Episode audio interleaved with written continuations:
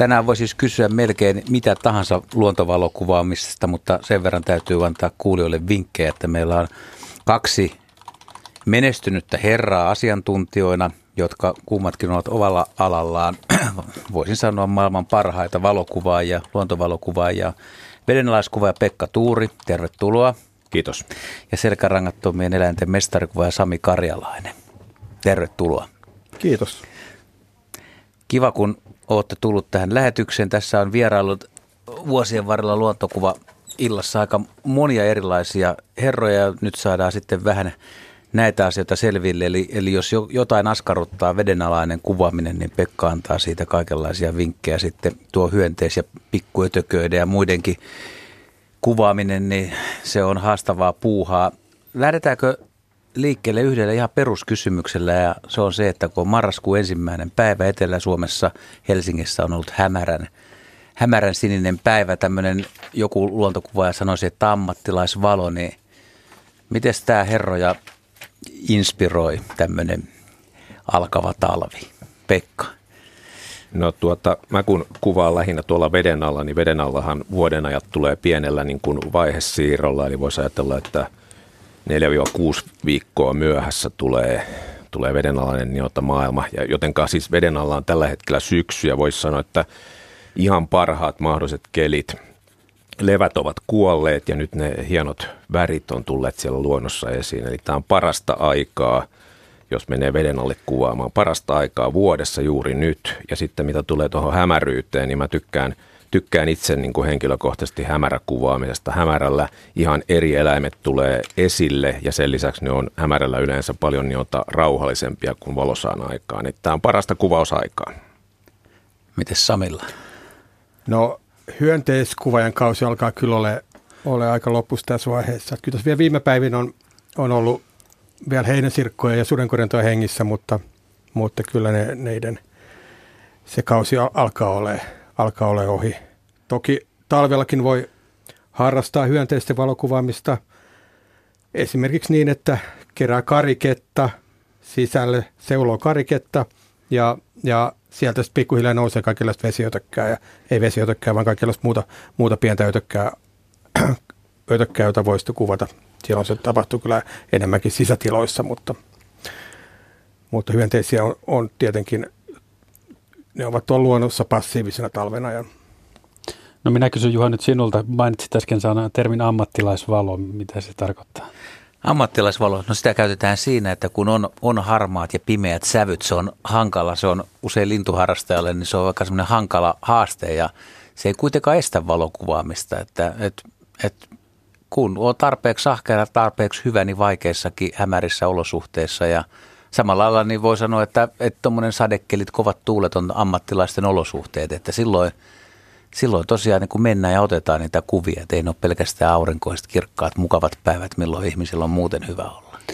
Täällä kysytään, että kun Pekka, Pekka Tuuri kuvaa veden alle ja Sami Karjalainen ötököitä, niin että va, osaatko, osaatteko ja vastataanko täällä myös muuhun luontokuvaukseen kos, koskevia kysymyksiä, niin, niin, niin Urho Akselille semmoinen viesti, että varmaan niin kykyjemme ja osaamistemme mukaan vastataan ihan kaikkiin kysymyksiin.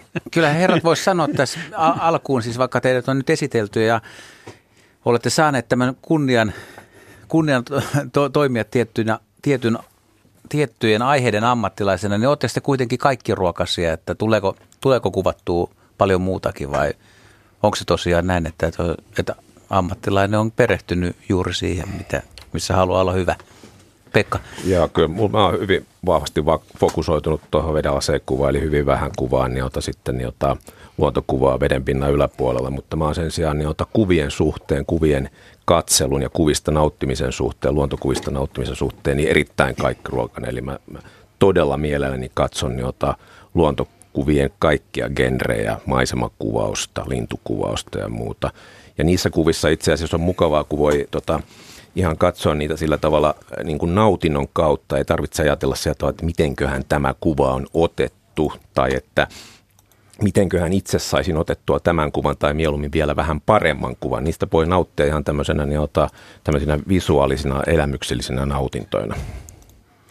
Miten Sami, onko sulla, onko sulla viime vuosilta yhtään lintukuvaa tai oravakuvaa tai Mulla tota, niin kuin, taitaa olla elämänsaldo olla, olla hyvin, hyvin pieni, että, että, että mun kyllä tyyli on vähän samanlainen kuin Pekalla, että, että niin kuin erikoistuminen tiettyihin aiheisiin. Mutta oletteko te jo siis nuoren, nuorena erikoistunut? Eikö Pekkakaan nuorempana kuvannut kaikkea? No kyllä, mä oon kuvannut nuorempana niin ottaa luontoa, että mun ensimmäiset kuvat oli dia-aikaan äidin kukkapenkistä, daalioita ja tällaisia. Ja tota, täytyy sanoa, että, että se oli semmoinen niin kuin, niin sanottu englanninkielessä sanottu zero to hero kokemus, eli, eli välitön niin kuin ihastuminen kuvaamiseen sitä kautta, että niin ota, ensimmäiset kuvat oli niin loistokkaita. Ja ihan oikeasti, se oli siis elämyksellistä, eli luontokuvauksen suuri, suuri etu on se, että, että pääsee hyvin nopeasti liikkeelle ja jälki alkaa syntyä. No joo, te olette kummatkin niin menestyneitä luontovalokuvaajia, että en yhtään epäile Markus tuota, että jos kysytään ihan mistä tahansa luontovalokuvaukseen liittyvästä, niin kyllä herrat osaa sitä analysoida. Hieno homma. Tämä on siis luontokuvausilta kello 20 asti suorana Radio Suomesta. Kysy, kommentoi, ihmettele, kerro. Puhelinnumero on 020317600. Sähköpostitse voit laittaa radio.suomi ja sitten lähetysikkuna osoitteessa yle.fi kautta Radio Suomi. Löytyypä sieltä nettilomake, jonka täyttämällä myös sitten saa saa tänne yhteyden meille päin. Helsingin Sanomissa julkaistiin tänään uutinen, kuinka harvinaisen kuningaskalastajan kuvauksesta kehkeytyi erikoinen riita. Mies kuvasi lintua, viranomainen lähetti 150 euron laskun maanomistaja vei asian oikeuteen. Harva tietää, että pesivän linnun kuvaamiseen, kuvaaminen vaatii poikkeusluvan. Tästä tuota, niin on, on riittänyt keskustelua myös ihan lähetysikkunassakin. Mikä keissi tämä oli ja oliko tämä teille jotenkin uusi tai erikoinen asia? Haluatko Pekka aloittaa? No, joo, kyllä toi, kyllä toi nyt on tietysti erikoista, koska ei tuommoisia ta- tapahtumia suomalaisessa niin luontokuvauksessa paljonkaan ole ollut, eikä aikaisemmin ollut. Että tuota, sehän on kysymyksenä on niin kuin siitä, että, että missä kulkee raja, kuinka paljon harvinaista pesivää lintua saa häiritä. Ja tuohon nyt haluaisin sanoa vaan sen, että mun oma kokemus suomalaisesta luontokuvauksesta, mä tunnen kymmeniä, lähes satoja luontokuvaajia, niin, niin jos puhutaan luontokuvaajien etiikasta, niin mun mielestä se on Suomessa erittäin korkealla tasolla. Eli, eli tämmöinen, että häirittäisiin luontokappaleita tarpeettomasti kuvien saamisen, saamisen niin kuin vimmassa, niin, niin on kyllä harvinaista meidän, meidän luontokuvauksessa minun mielestäni. Mitäs Sami on mieltä? Haluatko kommentoida? Niin, äh, ehkä mulla on paljon kommentoitavaa ja, ja toi, se lehtijuttu oli mun mielestä hieman epäselvää, että mitä siinä oli itse asiassa kyseessä. Että oliko, oliko se, että kyse ei ollut ilmeisesti mistään sakosta, vaan oliko se sitten ely-keskukselta anotun luvan käsittelymaksu se, mistä siinä puhutaan. Mä muistan, kun tämmöinen asia tuli esille joitain vuosia sitten, niin siinähän, että, että nämä harvinaiset linnut pesimaikana olisi rauhoitettuja ja esimerkiksi pöllöjen pesille tai haukkojen pesille ei saisi mennä kuvaamaan. Tai sitten jos sä meet, meet ja meet lähelle, niin sulla pitäisi olla tosiaan lupa ja se lupa pitää sanoa jostain. Ja kyllä se periaatteessa kuitenkin pitäisi olla sit sillä lailla, että tämä kuvaaja, joka pesälle menee tai lähelle, niin sen pitää todellakin tuntea linnun tai nisäkkään elintavat, miten se on, että sitä ei häiritä, että ei se ota mitään, että maksetaanko jotain ja sitten saisi mennä. Eli, eli tärkeintä on kuitenkin, niin kuin Pekka sanoi, että se etiikka ja eikö luontokuvauksessa varmaan niin kuin teidänkin kummankin alalla myöskin niin hyvien kuvien ottaminen ja se, että siellä ylipäätään pärjää, pärjää tässä valokuvaushommassa, niin vaatii sen, että tietää mitä kuvaa, tietää miten ne eläimet käyttäytyy. Joo, siis täsmälleen näin. Eli tota, luontokuvien saamisen taustalla on aina sen niin ota, luonnon ymmärtäminen, luonnosta tietäminen, eläinten käyttäytymisen tunteminen ja, ja niin edelleen. Ja sitten myös, sitten mä haluan vielä tuohon eettiseen puoleen sanoa sen, että, että, tuota, että ainakin kun mä otan kuvia, niin, niin jos mä sortuisin johonkin omasta mielestäni epäeettiseen kuvaustoimintaan, niin mulle ei jäisi siitä hyvää fiilistä. Mä kuitenkin kun mä kuvaan – mä en ole ammattilainen sillä tavalla, että mä tienaisin tällä toiminnalla. Niin kun mä kuvaan, niin kyllä mä kuvaan viime kädessä itselleni. Niin niiden kaikkien kuvien, mitä mä otan, niin ne pitää ennen kaikkea miellyttää minua itseäni ja silloin mä tiedän just tasan tarkkaan, että onko mä toiminut niitä kuvaustilanteessa omasta mielestäni eettisesti ja haluan siis ehdottomasti aina toimia eettisesti. Täällä on hei hauska kysymys sähköpostissa Tuurille. Kysy siltä Tuurilta, että onko hän tarpeeksi nopea hauen kuvaamiseen. Eli kerros, kerros vähän näitä haukikuvaukset, tuli heti laji. Joo, joo, lähtee kuin hauki rannasta. Siis niin. siinä vaiheessa, kun hauki lähtee rannasta, niin silloin tuskin kukaan on riittävän nopea. Mutta niin hauhethan on normaalisti semmoisia vaania kaloja, ne jossain kaislikossa vaanii saalista ja petokaloina ne on suhteellisen pelottomia, jotenka niiden kuvaaminen on näistä kala, kalalajeista, joita Suomessa on niin yksi niin kuin helpoimpia. Eli haukihan, haukihan löytyy melkein joka kaislikosta ja niitä pääsee lähelle, niin ottaa, koska ne luottavat siihen omaan piiloutumistaitoonsa. Eli, eli olen, olen riittävän nopea, vaikka siis oma työskentelytapani on äärimmäisen hidas, niin haukiin se on kuitenkin riittävän nopea. Mutta jos sä kuvaat haukiin, niin metsä sukeltaen kokonaan veden alla vai metsä snorkelilla tai vähän konkreettisesti, jos joku ihminen haluaisi hauesta kuvaa, niin no laitteisto on tietysti Joo, no siis ilman muuta, ilman muuta niin kuin snorkkelilla pääsee ottaa hyviä haukikuvia, siitä ei ole epäilystäkään. Mä itse yleensä menen niin ottaa useimmiten tämmöisellä kuplattomalla sukelluslaitteella, mutta mä sukellaan esimerkiksi metrin syvyydessä ja se on siis noin just se yksi metri syvemmällä kuin mitä snorkkelilla pääsee, että yleensä mä menen sukelluslaitteella, mutta äärettömän matalassa. Nyt kun säät viilenee ja vedet kylmenee, niin, niin vaikuttaako se muuhun kuin siihen, että on tuota vähän kylmempi sitten ja lyhyemmät ajat vedessä? No se vaikuttaa ennen kaikkea siihen, että vesi on paljon kirkkaampaa. Eli kun meillä on tätä levä, leväsameutta tässä näissä meidän vesissä suurin piirtein enemmän kuin missään muualla koko maapallolla, niin, niin, ota, niin valon loppuessa niin levät yhteyttävinä eliöinä kuolee pois ja silloin vesi kirkastuu. Eli kyllä niin kuin, nämä on niin kuin parhaita aikoja vesikuvaille justiinsa sen takia – vesi on kylmää, mutta sen kylmän kanssa tulee toimeen kyllä. Mitä sitten kun jääkansi peittää veden? No sitten, sitten käy sillä tavalla, että vähän niin kuin se on niin kuin talvi pinnalla sama juttu, mutta ne on paljon huonompi juttu, koska ensinnäkin fauna ja flora kuolee hyvin pitkälti. Kalat hävii syv- syvänteisiin, ne kalat on siellä, mutta ne möllöttää jossain syvänteen pohjalla huonoissa taustoissa, eikä niitä oikein löydäkään sieltä. Mutta sitten se jääkansi, se on monotoninen, se on täsmälleen niin kuin tasainen kansi siinä ei ole maiseman niin kuin kumpuilevuutta tai mitään sen tyyppistä, ei struktuuria, ei, ei rakennetta tai yhtään mitään. Eli, eli kyllä niin kuin talvi, talvi on semmoista niin ottaa venäläisen luontokuvaa ja sellaista loma-aikaa. Entä sitten erilaiset vesistöt, jos on merta tai ö, järvejä tai sitten jokia ja semmoisia, onko mitäs niissä tota, niin?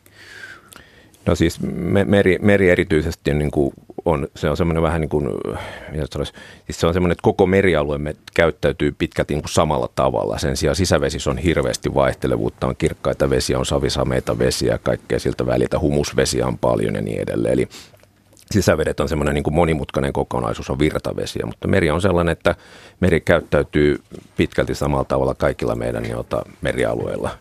Ja jota, nyt on se paras aika mennä mereen. Ja tämä on nyt tosi säällittävää, koska kaikki merillä liikkujat ovat vetäneet jo veneensä telakalle ja nyt olisi just se hetki, jolloin pitäisi kurkistaa sillä maskilla sinne veden alle ja katsoa, että miltä näyttää meri silloin, kun sinilevä ei kasva ja rihmalevä ei kasva. Ja se on, se on kokonaan täysin toinen maisema kuin kesällä ja paljon hienompi. Sä aloitat tämmöisen marraskuisen buumin. Ihmiset tajuu, että nythän, nythän siellä merellä pitää olla. Niin kuin lintuharrastajatkin vierailee. E- eilen, ol, eilen olin merellä. Juha soittaa Vantaalta. Morjes. Morjesta pesäkameroista jotain kysyttävää? Joo, kun tuossa puhuitte siitä, että kun pesivää lintuu kuvaa, että miten se häiritsee, niin miten nämä pesäkamerat sitten? Nehän on 247 siinä, että tähän. Niin. Minkälaisia ajatuksia täältä studiosta niin. löytyy? Kuka haluaa aloittaa? Joo, siis en, en ole pesäkameran asiantuntija, mutta siis yleensä se häiriö erityisesti liittyy siihen, kun ihminen liikkuu siellä pesän läheisyydessä. Eli, eli niin linnut pitkälti tottuu tämmöisiin niin kuin paikallaan pysyviin mekanisiin laitteisiin, mutta se pesällä käynti ihmisen toimesta, niin sehän on tietysti niin kuin linnulle häiritsevää. Mun mielestä tätä kysyttiin tuossa, oliko se viime viikolla tai toissa viikolla, meillä oli, oli lintujen kesälähetys, missä pohdittiin, että miten linnulla on mennyt pesintä. Siinä, siinä eräs soittaja taisi oli seurannut jo jotain pesää tämmöisellä pönttökameralla ja hän, hän kertoi siinä sitten, että hyvin asetettu pönttökamera, niin että ei pitäisi vaikuttaa sen linnun pesintään millään, millään lailla. Mutta tota, se, että jos ihminen sitä... Kuulin tämän lähetyksen. Joo, mutta jos ihminen joutuu sitä tosiaan niin kuin rustaamaan tai paneen paremmin tai asettelemaan ja jotain, niin, niin silloin tulee tietysti, niin kuin Pekka sanoi, niin on, on, on häiriötä. Ja nämä kamerat, mitkä on näillä suurempien petolintujen pesillä, niin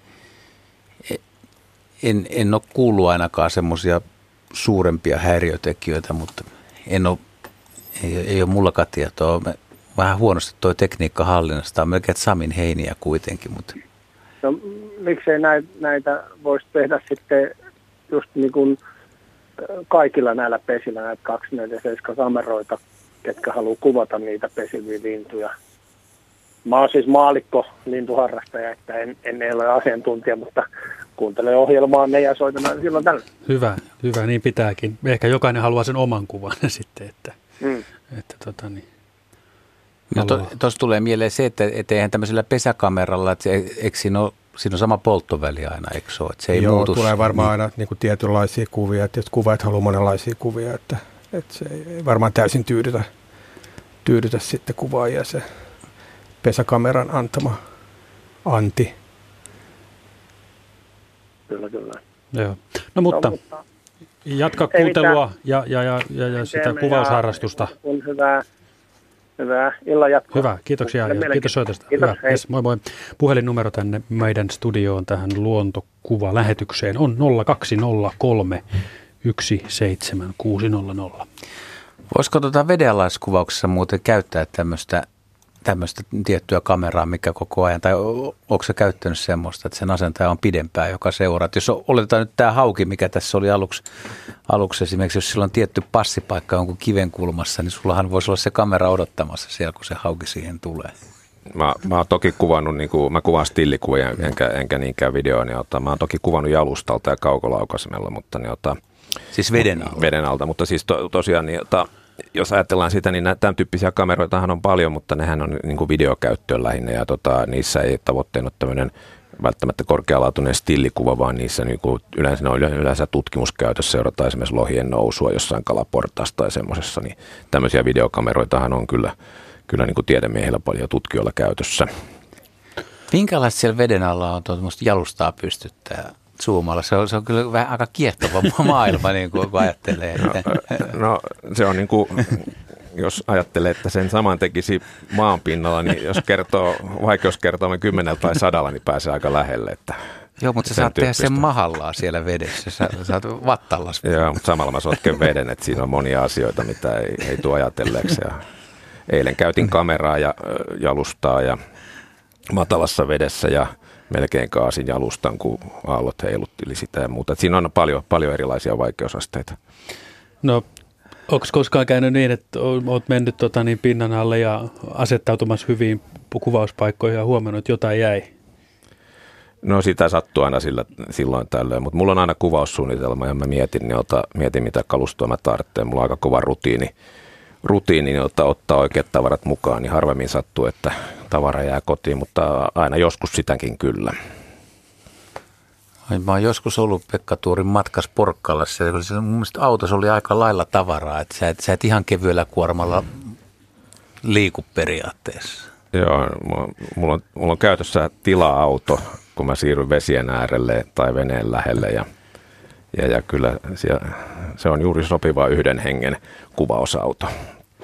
Tässä olisi ehkä ennen seuraavaa puhelua vielä lyhyesti ottaa tämä Samin erikoisala, että, että minkä, miten Sami, kun Pekan, Pekan ala on niin selkeästi tavallaan ihmiset ymmärtää, että veden alla kuvaaminen on erilaista kuin veden pinnan päällä, mutta tota, miksi Sami erottuu monista suomalaisista kuvaista. Sä kuvaat esimerkiksi viimeisessä kirjassa rantojen hyönteisiä, mitkä on äärimmäisen tarkkoja kuvia suht pienistä eläimistä. Osaat sä itse kertoa lyhyesti, että miten, miten sun kuvaamistapa eroaa esimerkiksi meidän normi, normi NS-luontokuvaajien kuvaamisesta? No joo, mulla on, on käytössä aika monenlaisia erilaisia tekniikoita. mä oon periaatteessa lähtenyt, lähtenyt tai suurin, suurin osa kuvista historiassa, mitä mä oon ottanut, on otettu ihan tämmöisen mieskameratekniikalla, että, että mennään jonnekin ää, rantaan tai niitylle ja, ja pyritään sitten viemään kamera mahdollisimman lähelle sitä hyönteistä, joka on juuri lähdössä karkuun siitä, niin, niin tämmöisellä hiipimiste, hiipimistekniikalla ottanut suurimman osan ku, kuvista, kuvista, mitä mä oon julkaissut kirjoissani, mutta nyt mulla on sitten tässä viimeisimmässä kirjassa on sitten useita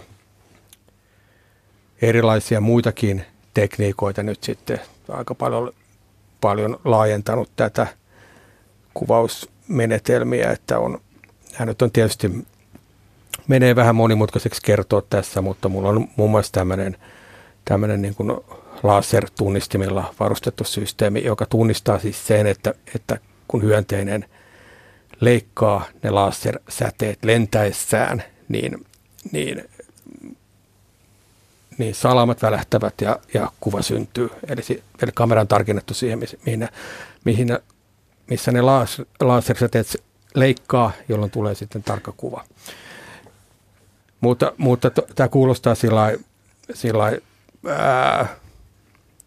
tavallaan nyt, en tiedä miltä kuulostaa, ehkä kuulostaa helpolta, mutta tämäkin synnyttää Ei se kuulosta paljon. yhtään helpolta. kuulostaa ihan rakettitieteeltä. niin, no, niin, mutta, mutta jos ajattelee, että tulisi helposti hyviä kuvia, niin ei, ei, ei, ei, ei, ei se sitäkään tarkoita, että, että tulee suuri määrä huonoja kuvia ja ehkä, ehkä väliin joku hyväkin, hyväkin kuva. Että, että tämä nyt on yksi, yksi näitä tekniikoita, mitä me käytetään, joka, joka nyt joka nyt ei sovellu mihinkään tämmöiseen yleis, yleiskaikenlaiseen kuvaukseen, mutta ainoastaan siihen, että, että saadaan kuvia sit joistain semmoisista hyönteisistä lentokuvia, joita ei muuten voi ottaa.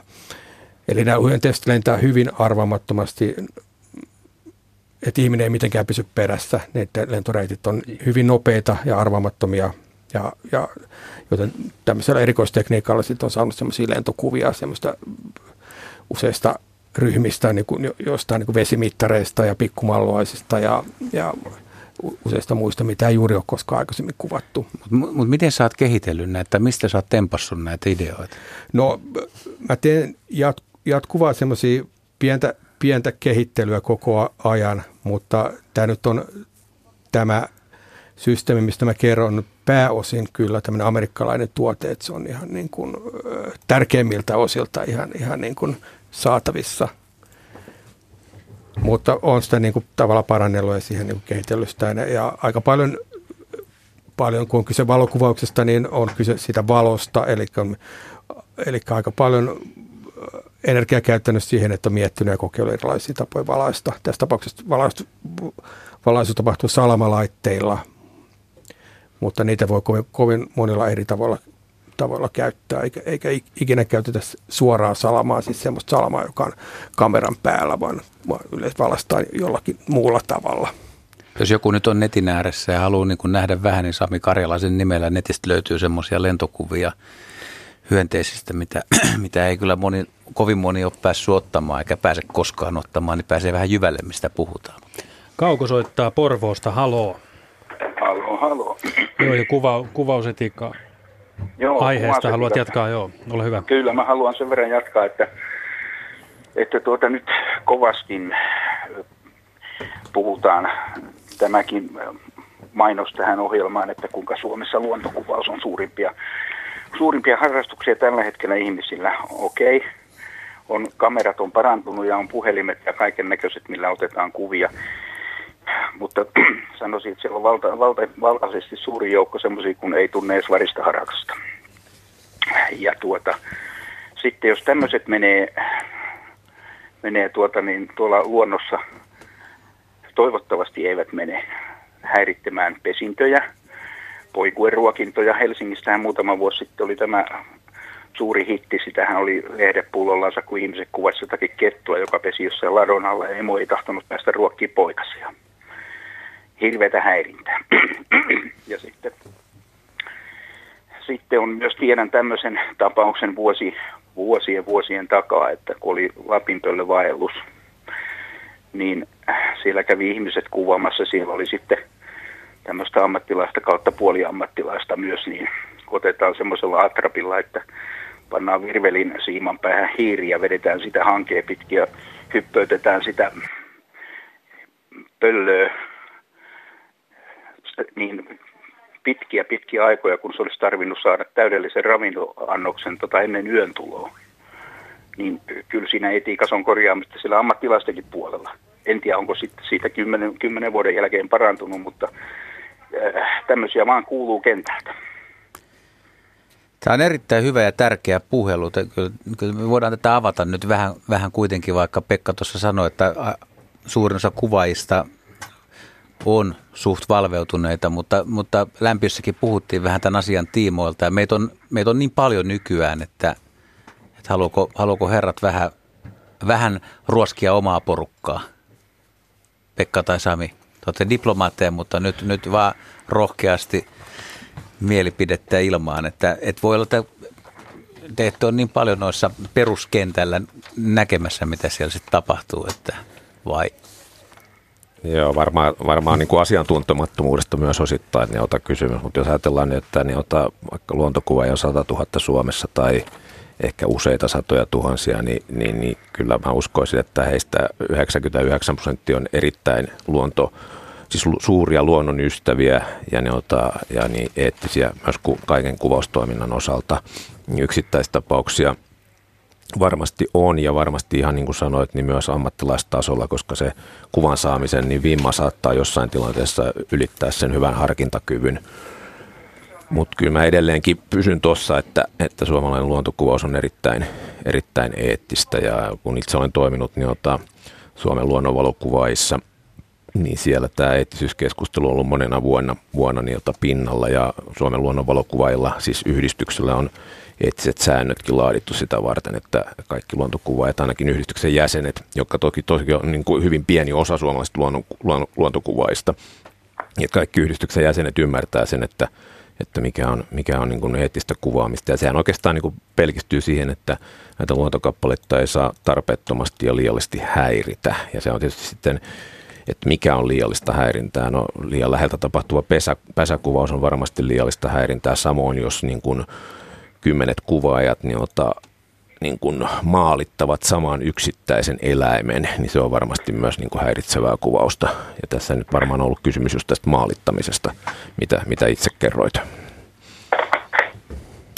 Joo, mä luulen myös, että luontokuvaajat on pääosin luonnonsuojelijoita ja, ja kyllä, kyllä tietenkin varma, varmaan tapahtuu, tapahtuu tämmöistä tarpeetonta häirintää ja osin varmaan niin kuin ajattelemattomuutta ja tietämättömyyttä. Ja kyllä niitä sitten nostetaan esille ja niistä käydään keskustelua ja, ja sitä kautta ne, niitä niin kuin voidaan vähentää. Mutta tässä mä, mä vähän kyllä haraan vastaan, että niin kuin, varmasti ne, jotka on luontokuvausyhdistyksen jäseniä ja on, on kuuluu tähän – ryhmää, niin heillä, heillä on niin pelisäännöt, he on tietoisia siitä, mutta niin kuin sanottu, niin Suomessa on niin paljon kuvaajia, että ei kaikki kuulu yhtään mihinkään. Osa ihmistä on aloittanut sen luontoharrast- tai luontokuvaamisen lähes, lähes ilman luontoharrastuspohjaa, jolloin he ei välttämättä voi tuntea näiden eläimien elintapoja. Ja siellä, siellä voi tulla nimenomaan tämmöisiä tahattomia häirintöjä, että ne tosiaan lähestyy pöllöä ja pöllö nukkuu siinä puunoksella ja, ja, ja niitä kuvataan ja ei, ei tule mieleenkään, että mun mielestä esimerkiksi pääkaupunkiseudulla on nykyään, tai tunnen aika monia henkilöitä, jotka harrastaa valokuvaamista ja on, on sanonut mulle suoraan, että jos he löytää esimerkiksi just tähän aikaan, kun nyt, nyt tälläkin hetkellä Helsingissä on aika monta pöllöä, niin ei he halua, että niitä ilmoitetaan, ei ne kerro niitä havaintoja eteenpäin, koska – lintuharrastajat ei ole ongelma, että ne tulee katsomaan sitä, vaan luontovalokuvaajat on vähän semmoinen ikävä piirre siinä, että ne tulee, niin mm. ne haluaa niistä kuvia, ne kävelee sinne, saattaa tulla ihmisten pihoille, jos ne pöllöt on siellä, että, että kyllä siitä on koko ajan käytävä varmaa keskustelua ja hyvä, että käydään, mutta, mutta tota, parempaa suuntaan ollaan menossa. Joo, ja se mitä sä nyt Juha kerroit, oli just tämä maalittamistilanne, että monet, monet kuvat käyvät saman yksittäisen eläimen kimppuun, niin se on ilman muuta häirintää. Sen sijaan paljon vähemmän häirintää on se, että yksi yksittäinen kuva ja tietämättömyyttään käy kuvaamassa pöllöä liian läheltä. Se on kuitenkin, toki se on häirintää, mutta se on paljon lievempi tapaus onneksi. Ja näin, ja niin kuin tämä, mutta se, että tosiaan niin kuin jossain on joku harvinainen lintu ja se tulee hirveä määrä kuvaa ja kuvaamaan sitä lintua, niin sehän on, kyllä se Kyllä se jonkun asteesta häirintä ainakin minun mielestäni on. Niin aamustilta ja päivästä toiseen, niin kauan kuin se lintu on paikalla. Mutta tämä oli hyvä, hyvä tuota puheenvuoro, Kauko, sinulta. Nyt asioita, on, asioita sietää nyt sitten jokainen funtsia ja miettiä enemmän. Kyllä, kyllä, koska se on hyvin monisäikeistä toi, toi luonto.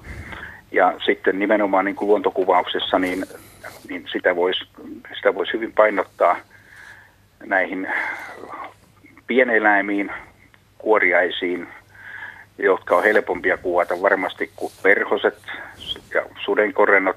Ja sitten luonto, kasvit, sienet ynnä muuta. Sieltä irtoaa paljon paljon enemmän ja se on helpompaa kuin, kuin niiden kuvaaminen kuin tuommoinen joku liikkuvat eläimet tai, tai muuten. Että kyllä siinä, mutta esimerkiksi tuosta kun mä otin tuon pöllön puheeksi, niin, niin ihan tavallinen pulliainen ei tiedä, tiedä semmoista, että pöllö saadaan liikenteeseen hangella iskemään, niin kyllä siellä oli silloin, silloin tuota niin, hyvin asiasta tietäviä ihmisiä liikenteessä. En piti sanoa yhtään mitään asiasta syvemmin, missä, milloin, koska, mutta tiedän sen ihan tasan tarkkaan. Mutta tota, se on hyvä, kun siellä keskustellaan ja, ja sitten ihmisten pitäisi aina, kun harrastaa jotakin, niin sen harrastuksen pitäisi sen verran paljon paneutua, että lukee sinne taustoja ennen kuin lähtee äh, suinpäin soitellen sotaan. Hyvä. Kiitoksia Kauko soitosta. Hyvä. Hei hei. Kiitos, hei. 020317600 puhe, puhelinnumero tänne ja äsken Kauko Porvoosta meille soitteli ja hyvä, hyvä asia siinä tuli nyt sitten esiin vielä vähän sillä lailla perusteellisemmin ja toistamiseen. Nyt on kuitenkin Eeva-Kaisa puhelimessa seuraavaksi ja Turun suunnasta. Terve! No hei hei. Tähtikuvausta. Joo, tähtivalokuvauksesta no niin. vaihteeksi. Lähdetään vähän ylemmille alueille. Ole hyvä. Joo, eli tota, äh, mä olen itse harrastanut tähtivalokuvausta, tähtiharrastuksen parista tietysti siihen tullut myös niin tota, useitakin vuosia.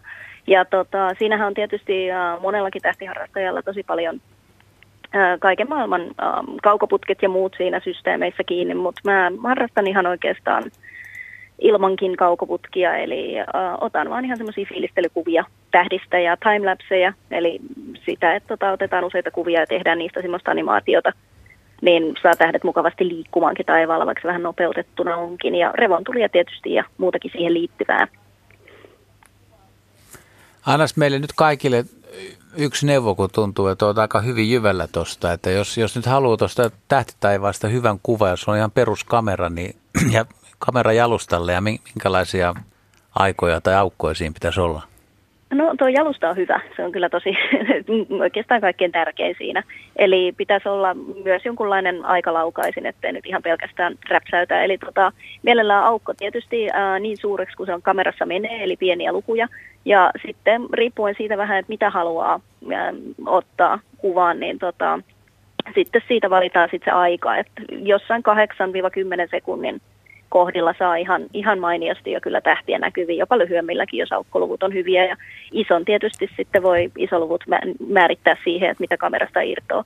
Mutta kyllä ihan tokkarillakin saa jo aika hyviä, kunhan se jalusta siinä on ja kunhan sitä pystyy sitä aikaa nimenomaan, että se sulina mahdollisimman kauan auki sitten.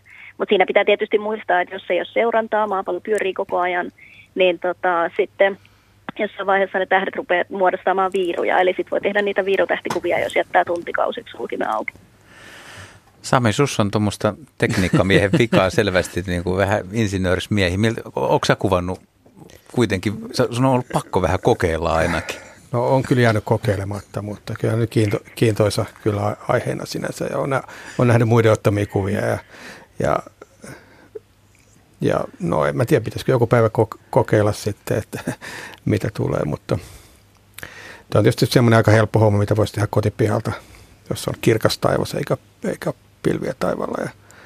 Eikä hirveästi valoja pihapiirissä niin. ylimääräisiä. Eikä niin. kuuta. Mites Pekka, on, on, on, onko sä Onko se salaa kokeillut? Vaikka? Mä, mä oon salaa kuvannut just tommosia kuvia, mutta mä en ole kyllä vielä mitään julkaissut. Aha.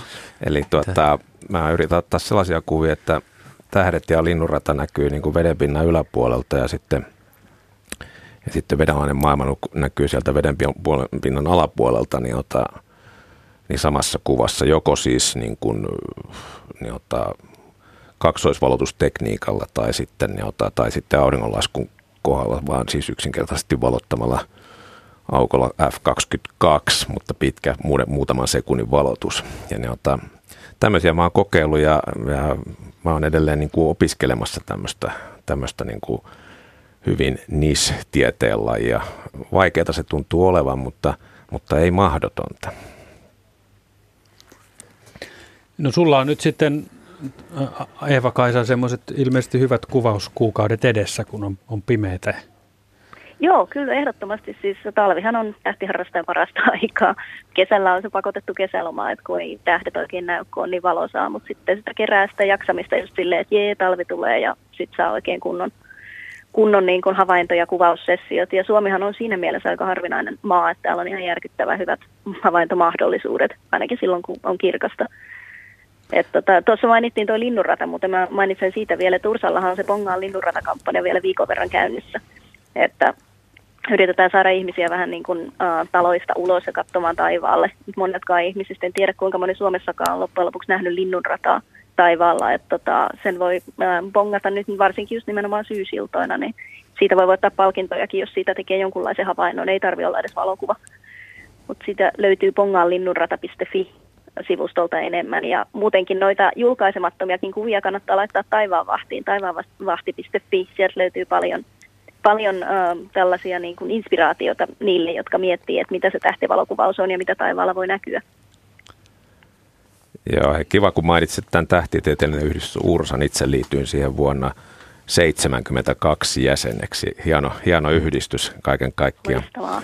Mutta tuota, niin, jos vielä puhutaan linnunradasta, niin syksyllähän se näkyy oikein mukavasti siellä lännessä. Siellä näkyy kesäkolmio, joutsen ja lyyrä ja niin edelleen. Sehän on vaan se, että näitä tähtikirkkaita öitä, jolloin kuu ei paista taivaalla, niin niitä on syksyssä ehkä kolme kappaletta, että, niin ota ne, että niitä kuvaus, kuvausöitä on aika, aika, aika vähäisen, mutta jos semmoinen sattuu kohdalle, niin se kyllä kannattaa hyödyntää.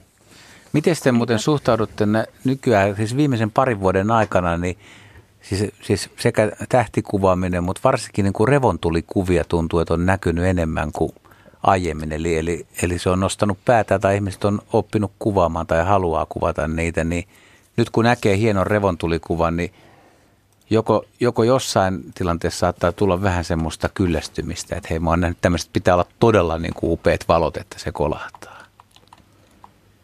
No näin toki käy varmaan ka- kaikkien kuvatyyppien kanssa, kun tarpeeksi näkee ja paljon seuraa, niin voi tulla jonkinlainen kyllästyminen johonkin tiettyihin aiheisiin. Tietysti näitä jotain ty- tykkylumikuvia on nähty aika paljon todella, hie- todella upeita ja hienoja, mutta sitä on nähty tarpeeksi monta kertaa, niin ehkä ne vähän, vähän kyllästyy. Luontovalokuvaksi on ehkä aika tyypillistä, että toistetaan niitä samoja aiheita uudestaan ja uudestaan ja uudestaan.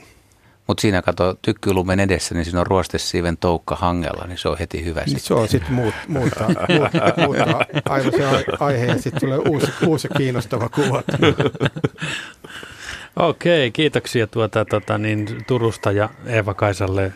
Mahtavaa illanjatkoa. Sama juttu. Yes, moi moi. 020317600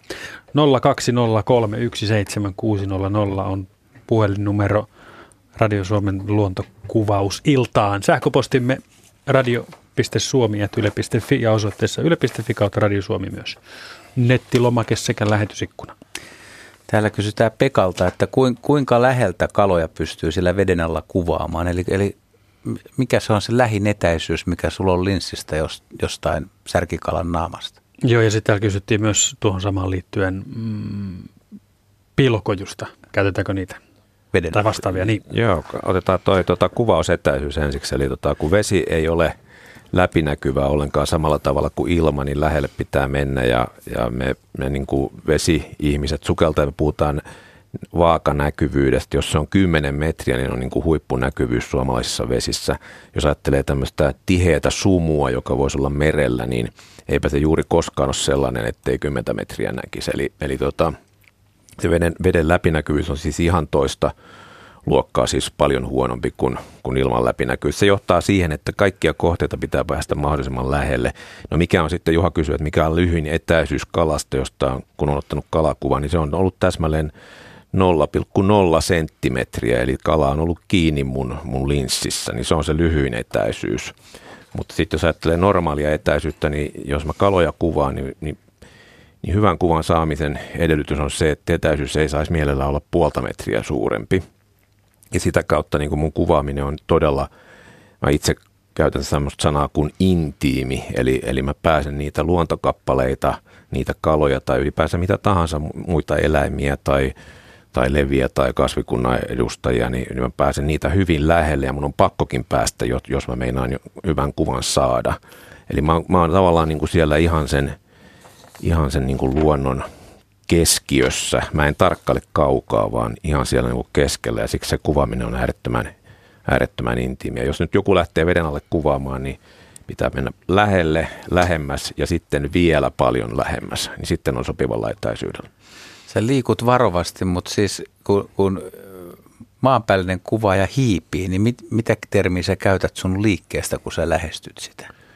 Veden alla. No, mikä se verbi voisi olla? Se on, kai se on, on se eräänlainen niin ota, erilaista hiipimistä se onkin. Se on semmoista niin kuin hyvin, hyvin hidasta, lähestymistä, joka ei yleensä koskaan ole niin kuin suoraa kohti kohdetta, vaan se on sillä niin kuin vinottain kohti kohdetta ja sitten myös, jos ajatellaan kaloja, niin se ei ole sieltä pyrstön puolelta, vaan sieltä niin kuin pään puolelta. Eli mitä se nyt sitten olisi? Va- valumista. Mä oikein tiedä, mikä se niin. verbi olisi. Niin, onko se. Miten ne kalojen, kalojen ja kuvaajan katsekontakti, reagoiko kalat sun katseeseen? Tai näkeekö ne edes maskista silmiä? Joo, siis kaloillahan on pyörivät silmät, niin ota, ne, ne ihan ilman muuta näkevät minut ja ne pyörittää silmiä sillä tavalla, että ne pystyy kohdistamaan katseen, katseensa minuun. Eli, eli jos katsoo valokuvia, niin niissä on hyvin usein niin kalalla on katsekontakti kameran kanssa. Mutta mut tarkoitan sitä, että, että kun monia nisäkkäitä vältetään tai lintuja, ketä älä katso silmiin, niin onko veden alla mitään? Saat sä katsella ihan vapaasti haukea no, silmästä mä, silmään? Mä, mä, katselen etsimen läpi koko ajan, että niin mun silmät ei näy kalalle ollenkaan, että mä katson kameran etsimen läpi koko ajan kun mä Entä, lähestyn. Entäs ne piilokojut? Ja, ja sitten tässä kysytään myös samassa, että syö, syötit? Joo, no piilo, piilokojua en, en, en käytä, että tuota, se olisi jo ihan logistisestikin vaikeaa käyttää vedellä piilokojua, mutta tuota, sen tiedän kyllä, että – että kojuja on käytetty tuolla ulkomailla. Esimerkiksi karhuja on kuvattu sillä tavalla, että on kuvaaja mennyt häkkiin veden alle ja sitten kuvannut siitä, kun karhu saalistaa, niin ottaa lohia joesta, niin ne on aika huimia, huimia kuvia. Ja sitten tietysti esimerkiksi haita, haita kuvataan sillä tavalla, erityisesti valkohaita, että kuvaajat menee häkkiin ja se on vähän niin kuin käänteinen eläintarha, että ihmiset on häkkieläimiä ja, ja, ja, ja hait kattelee sieltä ulkopuolelta, että miltä ne ihmis, ihmishäkkieläimet näyttää. Niin tämän tyyppisiä, mutta ne nyt ei varsinaisesti piilokuja, ne on ne pikemminkin turvallisuuden, turvallisuuden takia nämä, nämä niin häkkiratkaisut. Ja sitten oli se syötti, syöttikuvio vielä. Joo, syötti. Siis mä, mä, mä yritän niin luomua kuin mahdollista, että aina jos mä pystyn niin kuvaamaan ilman mitään syöttiä, niin aina parempi. Jotkut kalat, joidenkin kalojen osalta, niin syötti voi olla hyvä. Esimerkiksi niin ottaa niin särkikalathan voi olla sellaisia, että niitä voi yrittää syöttää, mäskätä ja saada paikalle, mutta niin mun kokemukset syöttien käytöstä on kyllä, kyllä niin kuin todella, todella niin kuin huonot ja surkeat, koska yleensä ne syötit sitten myös niin hajoaa sinne veteen ja aiheuttaa, aiheuttaa kaiken maailman hippua sinne veteen ja sitten monasti ne syötitkään eivät, eivät tuo niitä kaloja riittävän lähelle.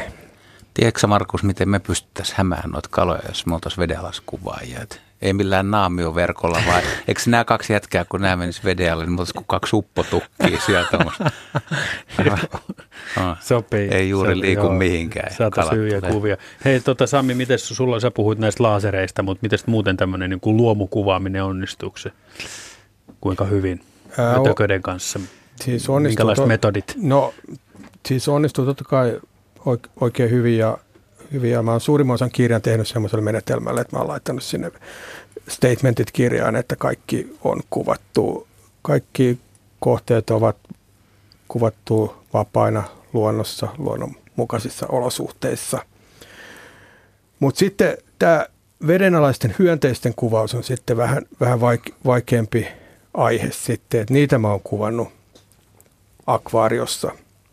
Että ne on No ne, ne elää tietysti monet elämässä pienissä lätäköissä, ehkä niihin ei, ei edes tuo sukeltamis sukeltaminen ehkä, ehkä sovellu niin ihan pieni lätäköihin. Ja sitten ne elää niissä ihan rantavedessä kasvillisuuden joukossa. Mä en tiedä kuinka, kuinka paljon Pekka näkee näitä hyönteisiä ja, ja kuinka paljon hänellä on niitä, niitä, niitä kuvia. En ole kovin paljon nähnyt niitä vielä, vielä kuiten, kuitenkaan, mutta enkä nähnyt muidenkaan kuvaajien kuvia, että, että, että näitä ja tietysti nämä on monet hirveän pieniä, että nämä vesihyönteiset on niin senttiä tai muutamia, muutamia millin kokoisia, että, että, että, että, että siinä olen tehnyt sen verran kompromissia, että olen kuvannut näitä akvaariolosuhteissa.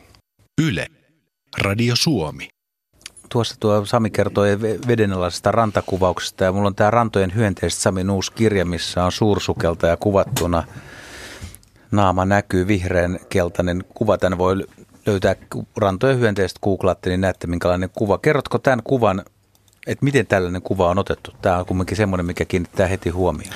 Niin, tuossa on tuommoinen suursukelta, joka on noin kolme senttiä pitkä, iso kovakuoriainen, vedessä oleva kovakuoriainen ja, ja, ja tämä on, tämä on akvaariokuva ja tässä kuvassa tämä sukeltaja on, on tuossa veden pintakalvolla, eli ne käy käy vähän väliin hakemassa happea veden, veden pinnalta.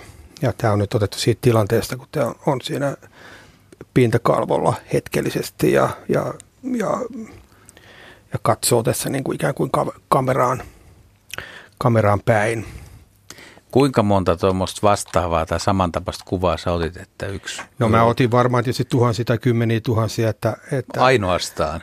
Kymmeniä tuhansia? No varmaankin siis, niin, siis, siis pelkästään näistä sukeltajista helposti paljon, paljon, paljon enemmänkin, että kyllä nyt kuvia tulee otettua aika paljon ja tietysti se on nykyisin kannattaa ottaakin, kun on digikamerat ja, ja eikä sinänsä maksa jokainen ruutu, ruutu erikseen. Ja nämä on tietysti tilannekuvia – että, että joka, nämä on hyvin eläväisiä ja koko ajan liikkeessä, että jokainen kuva on periaatteessa eri, erilainen ja mä kokeilen myös erilaisia valaistuksia ja, ja, ja yritän yleensä sen niin kuin diffusoida, eli sen salamavalo niin, että se olisi sellainen niin kuin aika tasainen ja pehmeä se valo. Niin sun kuvauksessa on jotain samoja piirteitä kuin tämmöisessä lintukuvauksessa, missä paukutetaan ruutuja oikein tosissaan kuitenkin. Niin, kyllä. Siis yleensä tämmöinen lentokuvaus, joka, joka nyt sitten tapahtuu nyt yleisemmin tuolla Salamen rannalla, niin, niin kyllä niissä otetaan todella suuri määrä kuvia ja sitten sieltä yritetään etsiä niitä teräviä ruutuja ja muutenkin on onnistuneita ruutuja, että, että ei tässä nyt kansi säästellä sinänsä ruutuja, että, että kyllä niitä kannattaa ottaa aika paljon ja, ja sitten tarvii aina vähän säkääkin, että siellä on on kohdalla. Tietysti aina, aina ei kannata sohi joka paikkaan, että nyt tulee ensin idea, että mitä, mitä tässä on niin kuin hakemassa, mitä tässä yritetään ja sitten sit yrittää, sitten kun se idea on olemassa ja ajatus, että mitä kuvaa tässä nyt yritetään ottaa, niin sitten, sitten, sitten, sitten kansi kuvata niin kauan, kun saa sen kuvan, mitä, mitä hakee tarpeeksi kun kuvaa, niin tietää sen, että kyllä niissä kuvissa on sitten katsomista ja osa, osa jää joltain katsomattakin, että menee vaan kuvaushommille. Toisella puolella niin on jännä varmaan, haastetaan tuo Pekka vähän, mä oon sitä mieltä, että hän ei välttämättä ole samaa mieltä kuin Sami ja minä, että akvaariokuvauskin on jännää puuhaa, että kun veden alle mennään, niin mennään sitten kunnolla veden alle, niin keskustellaan siitä. Yle, Radio Suomi tuossa uutisten aikana no, itse asiassa aika, aika hauska keskustelu sekin, että Pekka Tuuri vedenalaiskuva ja tätä on myös kysytty täällä, että miten veden alla kuvataan, mutta Pekka sanoi, että hänellä ei kamerat kastu, kun mä sanoin, että mulla on ollut semmoisia kameroita, jotka on kastunut ja hajonnut ihan tuossa noin, niin miten se, miten se niin kuin toimii käytännössä? Joo, no mun kuvaus toimii sieltä tavalla, että mulla on järjestelmäkamera käytettävissä ja sen ympärillä on sitten veden pitävä kotelo ja ja tuota, ne kotelot on tämmöistä tarkkuustyötä ja jos on paljon oorenkaita, kyllä nekin voi kastua, mutta kun huolellinen on, niin ne kastuu aika harvoin. Eli, eli mä oon kastellut kaksi kameraa, varmaan Juha sä oot kastellut paljon enemmän niitä kameroita, mutta mä oon onnistunut kastelemaan kaksi, kaksi kameraa 25 vuoden aikana ja ne kyllä sitten kastukin molemmat oikein perusteellisesti. Joo, mulla on muuten ihan sama saldo kuin sulla. Ty, ty, miten sulla Sami, tuota, jos, jos on sateinen tai huono keli, no hyönteiset lentää vähän huonommin, mutta mä mietin sitä, että jos sä jo mietit semmoista ehkä vähän taiteellisempaa tai dramaattisempaa kuvaa joskus, niin onko sä kuvannut sateessa? Ää, mä oon jonkun verran kuvannut ja silloin mä yritin hyödyntää sitä, kun ne vesipisarat osuu lammen pintaan.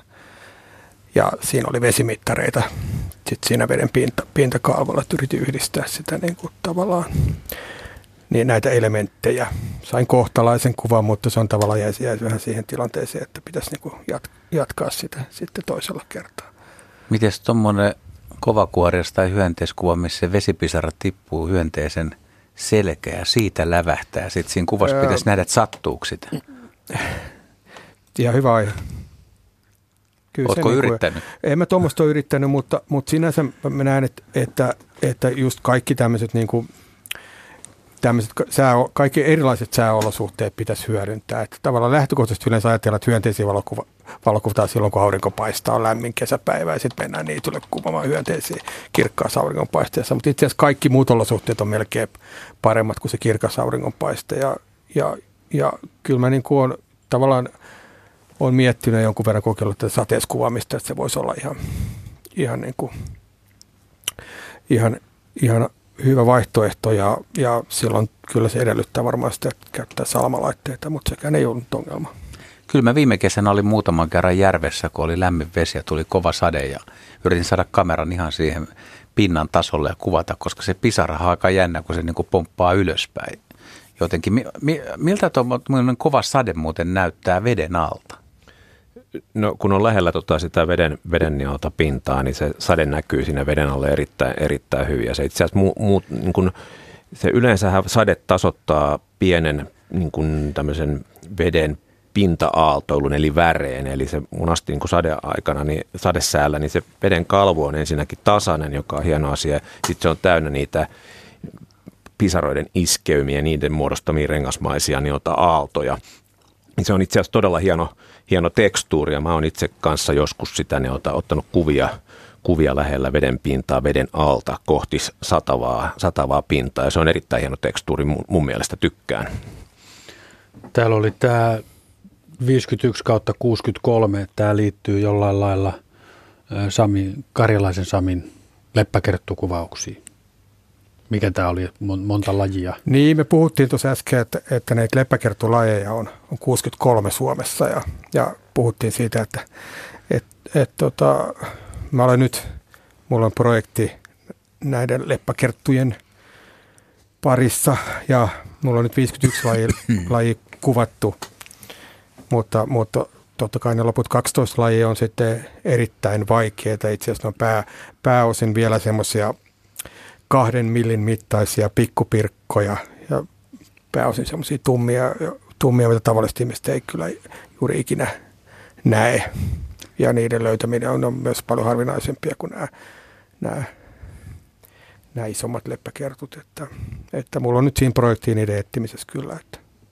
Sä oot tehnyt merkittävät teokset sudenkorennoista, heinäsirkoista ja hepokateista ja, ja rantojen hyönteisetkin ava, avannut niin kuin ihmisten harrastusmahdollisuuksia. Mitä luulet leppäkertut, niin voitaisiko me saada Suomeen myöhemmin tämmöinen leppäkerttu buumi, että, että ihmiset no, tosissaan siis, siis kiinnostuu siis leppäkertut niistä. sopisi oikein hyvin semmoiseen, niin kuin, niin kuin suuren yleisön, yleisön havainnoitavaksi kyllä.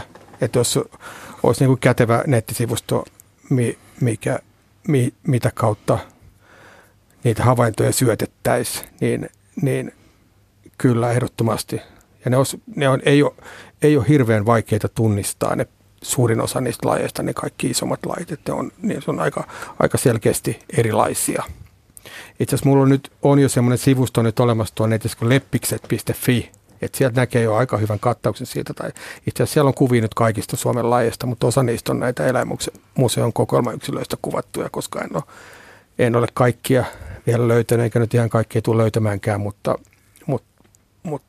mutta sieltä näkee kuitenkin sen, että kuinka meillä on hyvin monenkirjavia ja todella hienoja, ne on kuin karkkeja ne leppäkertut.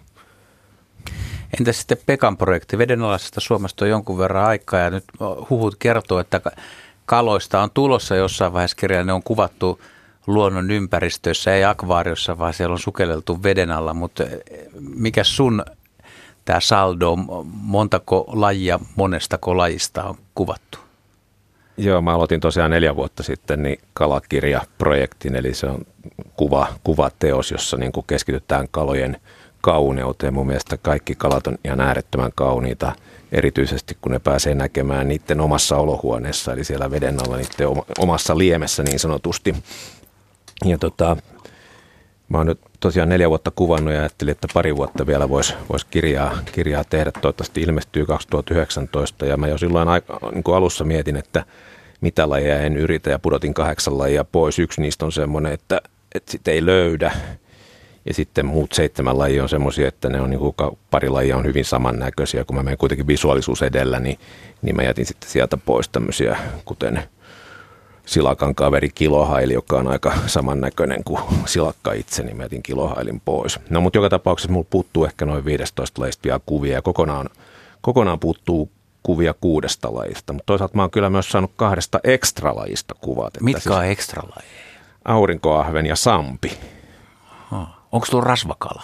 On, rasvakala löytyy. Onko se helppo kuvata? Se on, se on mun niinku suosikkilajeja kaikin puolin. Se on, niin. se, on, se on helppo kuvata, jos sen löytää. Pitääkö se mennä syvälle? Ei mitenkään välttämättä. Että kesäkuussa se tulee, tulee aika mataliin vesiin. Se on, kesäkuun alku on rasvakalan kutuaikaa. Kari, otetaan Espoosta puhelimitse tähän lähetykseen ihan kohta, mutta ke- kerro nyt vielä, että mitä ei löydä. mitä et löytänyt? No se laji, mitä en aio edes yrittää, on nimeltään elaska. Aha. Se on liian hyvin, liian syvällä, liian hyvin piilossa. Joo, liian syvällä ja tuota, niin harvinainen ja sitten sen lisäksi niin ottaa usein niin pohjasedimenttiin hautautuneena ja niin edelleen. Liian, liian monta vaikeusastetta kaikkien normivaikeusasteiden lisäksi. Elaska. Kyllä. Okei. Okay. Sitten Kari Espoosta. Morjes. Morjes. Siis Espoosta, ei Elaskasta. niin. Joo, tota, mä oon tämmöinen 60 kaveri ja, ja, ja jonkun verran partiopoikana ja niin poispäin ihmetellyt tuota luontoa ja muistan joskus takavuosina, kun syvästi paheksuttiin luontokuvaajaa, joka esimerkiksi hirveä karhun kuvasi haaskalta, että eihän tuo nyt ollut aitoa. Ja nyt kun tämä, tähän viitaten, niin nyt kun jatkuvasti puhutaan fotosoppauksesta, niin kuinka paljon ammattimiehet käsi sydämelle. Kuinka paljon sitä tulee harrastettua? Mä en nimittäin, mutta jos te väitätte, että ei, niin ää, niinhän se väitti entinen pääministerikin, että ei, ei, ei, ei, ei, ei, ei, ei. ei. Et kyllä kai, jotta näitä hienoja valokuvia saadaan, niin kyllä kai jotain jotain kikkoja ei, käytetään. Väärin. Niin, et, jotain kepulikonsteja käytetään, että se saadaan hienoksi. Niin, ajattelet Kari, että siellä sitten yön hämyssä näytön hehkuessa jossain studiossa tapahtuu sitten se viimeinen hieno säätö, jota kukaan sinä, muu ei sinä tiedä. Sano, sinä sanoisit. Joo, mutta tosiaan kun sitten aikanaan tosiaan muistan, että jopa sitä paheksuttiin, että jos, hir- jos karhun kuvasit raadolta, niin se ei ollut aito kuva. Ja, ja, ja, ja nyt kun tämä tekniikka on mennyt niin pitkälle kuin se on mennyt, niin harrastetaanko tätä ihan oikeasti, tämmöistä fotosoppausta? Hieno, no hieno. pohditaan vähän, että Hyvä, mikä, right, mikä tässä on so, fotosoppaamista ja mikä on niin kuin hankittua. Jos Tuuri aloittaa tästä niin pohdit, pohdinnan. Joo, kyllä. Tai jos ajatellaan, ajatellaan sitä valokuvaus prosessia, niin valo, valokuhan, siis ennen valokuvan ottamista pitää hankkiutua sopiviin olosuhteisiin, jotta on mahdollista saada sitten se valokuva. Eli kun puhutaan valokuvan ottamisesta ja saamisesta, niin ensiksi on se ottamisprosessi, eli pitää päästä sinne oikeisiin paikkoihin. Esimerkiksi karhun osalta se usein tarkoittaa sitä, että pitää mennä karhukojuun ja siellä etumaastossa on se haaska. Ja sitten sen jälkeen se saaminen on sitä, että sattuu sitten se karhu tulee just siitä oikein niin ota männyn vierestä siihen haaskalle ja, ja kaikki muukin sattuu kohdalle. Juuri sattuu ensin lumisatamaan siinä 15 minuuttia ennen niin ota siihen maahan.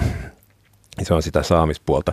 No sitten kun se kuva on otettu, niin sen jälkeen se on tallentunut tänä päivänä niin kuin digitaalisessa muodossa, muodossa sinne muistikortille ja sitten niin on, on vuorossa se jälkikäsittelyvaihe.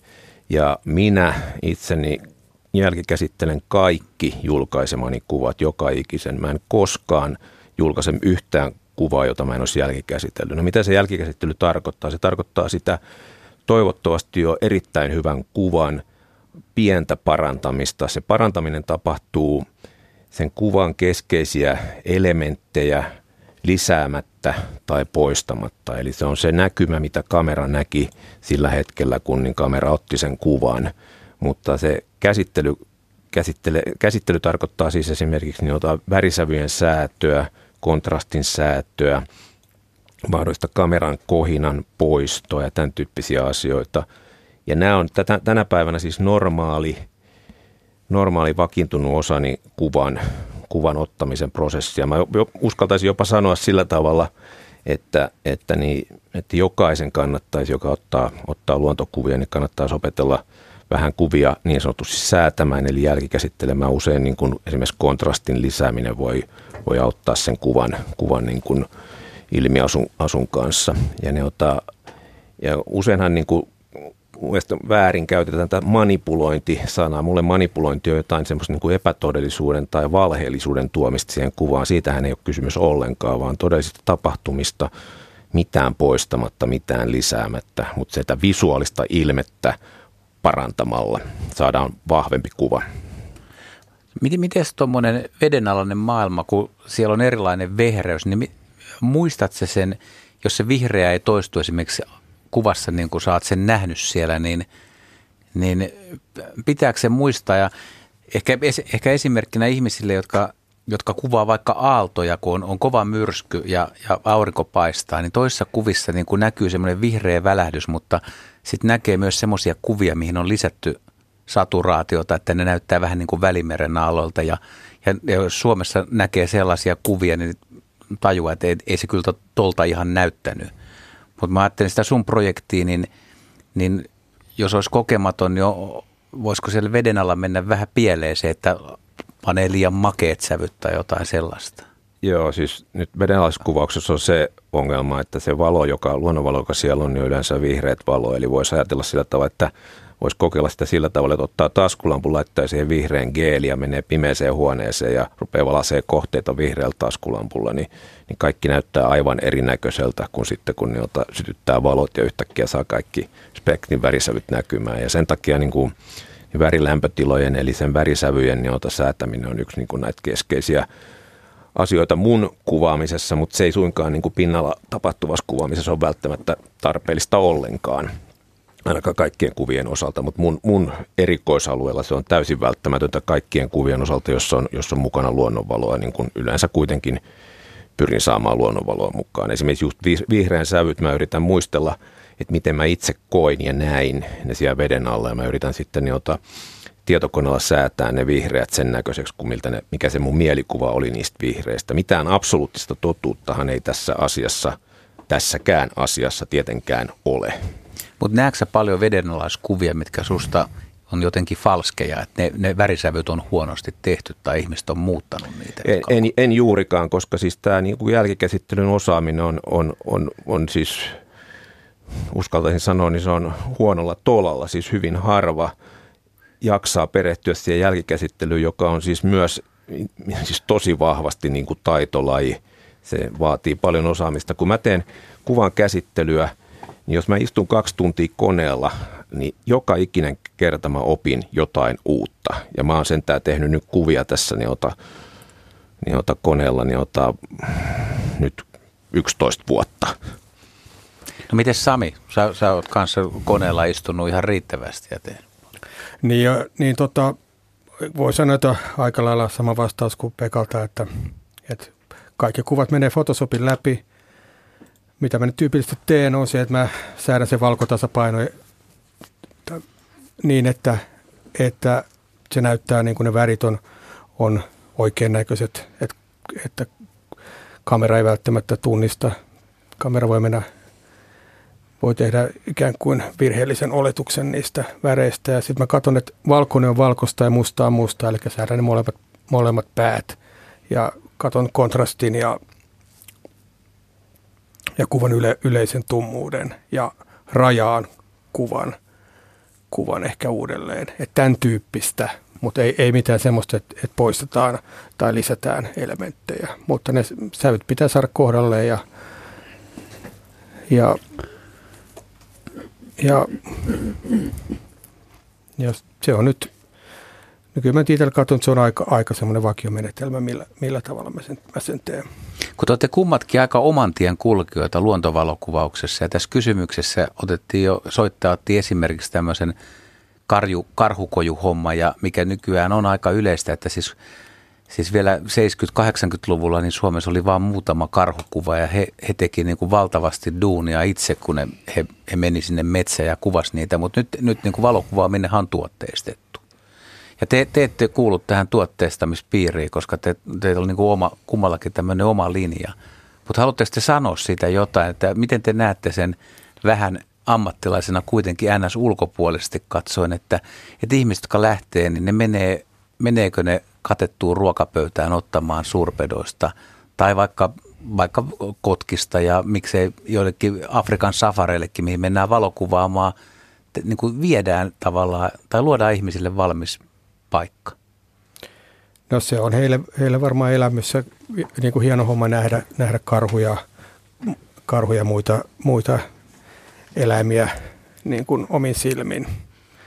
Mutta sitten tietenkin, kun on tämmöisiä valmiita paikkoja, niin, niin voi olla aika vaikea saada sit uudenlaisia kuvia. Että, että ainakin jos mä, mä en ole itse asiassa ikinä käynyt tämmöisessä, tämmöisessä kaupallisessa kojussa, enkä juuri kojussakaan, mutta, mutta, mutta mä luulen, että jos mä menisin, niin mä menisin ihan, ihan, niin kuin kat, ihan niin kuin fiilistelemään ja katselemaan sitä, että tämmöinen kuvausmielessä ei, ei kiinnosta, että sinänsä, että mä en, en, en koe, että se on mun, mun ala ja sit voi olla vaikea, vaikea sit mitään uutta keksiä, kun sitä on niin, kuin niin paljon kuvaajia tekee samanlaista hommaa.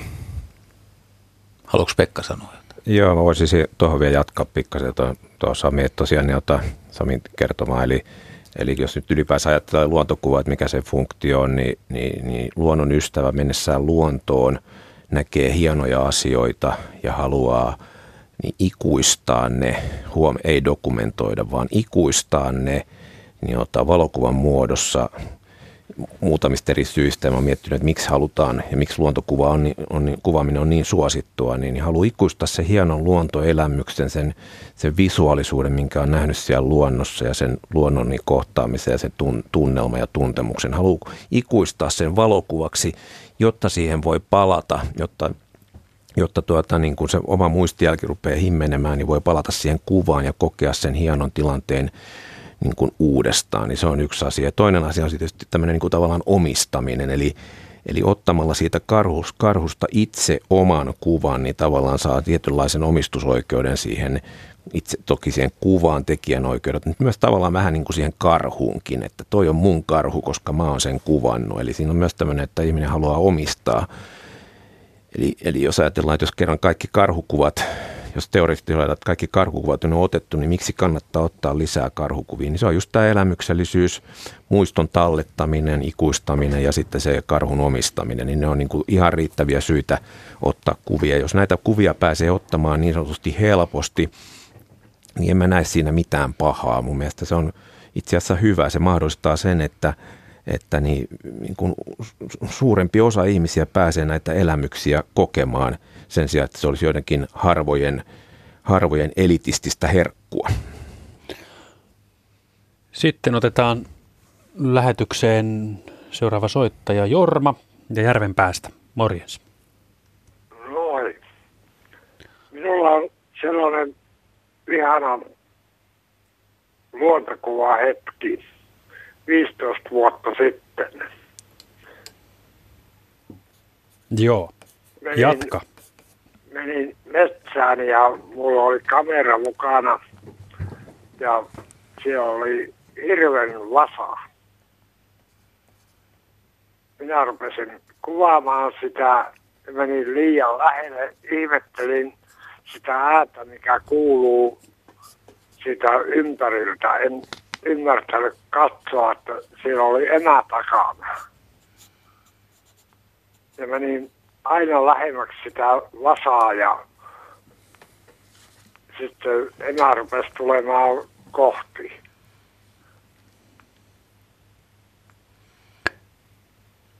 Ja mitä sitten tapahtui? Sitten mentiin puuhun.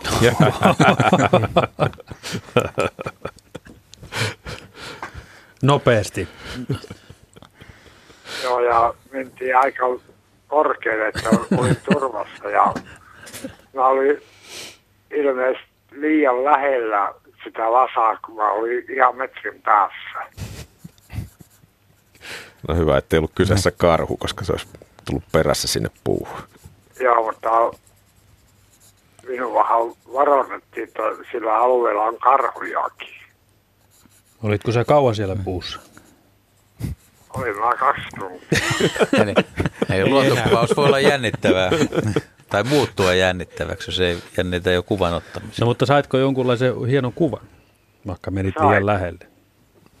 Toivottavasti se kuvauskohde olisi elossa, että ei ole ammuttu sitä. Melkoinen Kyllä juttu. niin, niin hieno kuva oli, mutta sen jälkeen ei ollut hienoa, kun joutui menemään takoon puun. Mä ihmettelin sitä ääntä, mikä kuuluu mun takana. niin Mä en ymmärtänyt, että se on se emä siinä takana. Hyvä. Kiitos Jorma soitosta ja tästä tarinasta. Kiitos. Siitä riittää muistelemista varmasti. Hyvä. Ja Järvenpäähän hyvät illanjatkot. Kiitos. Moi. Hei.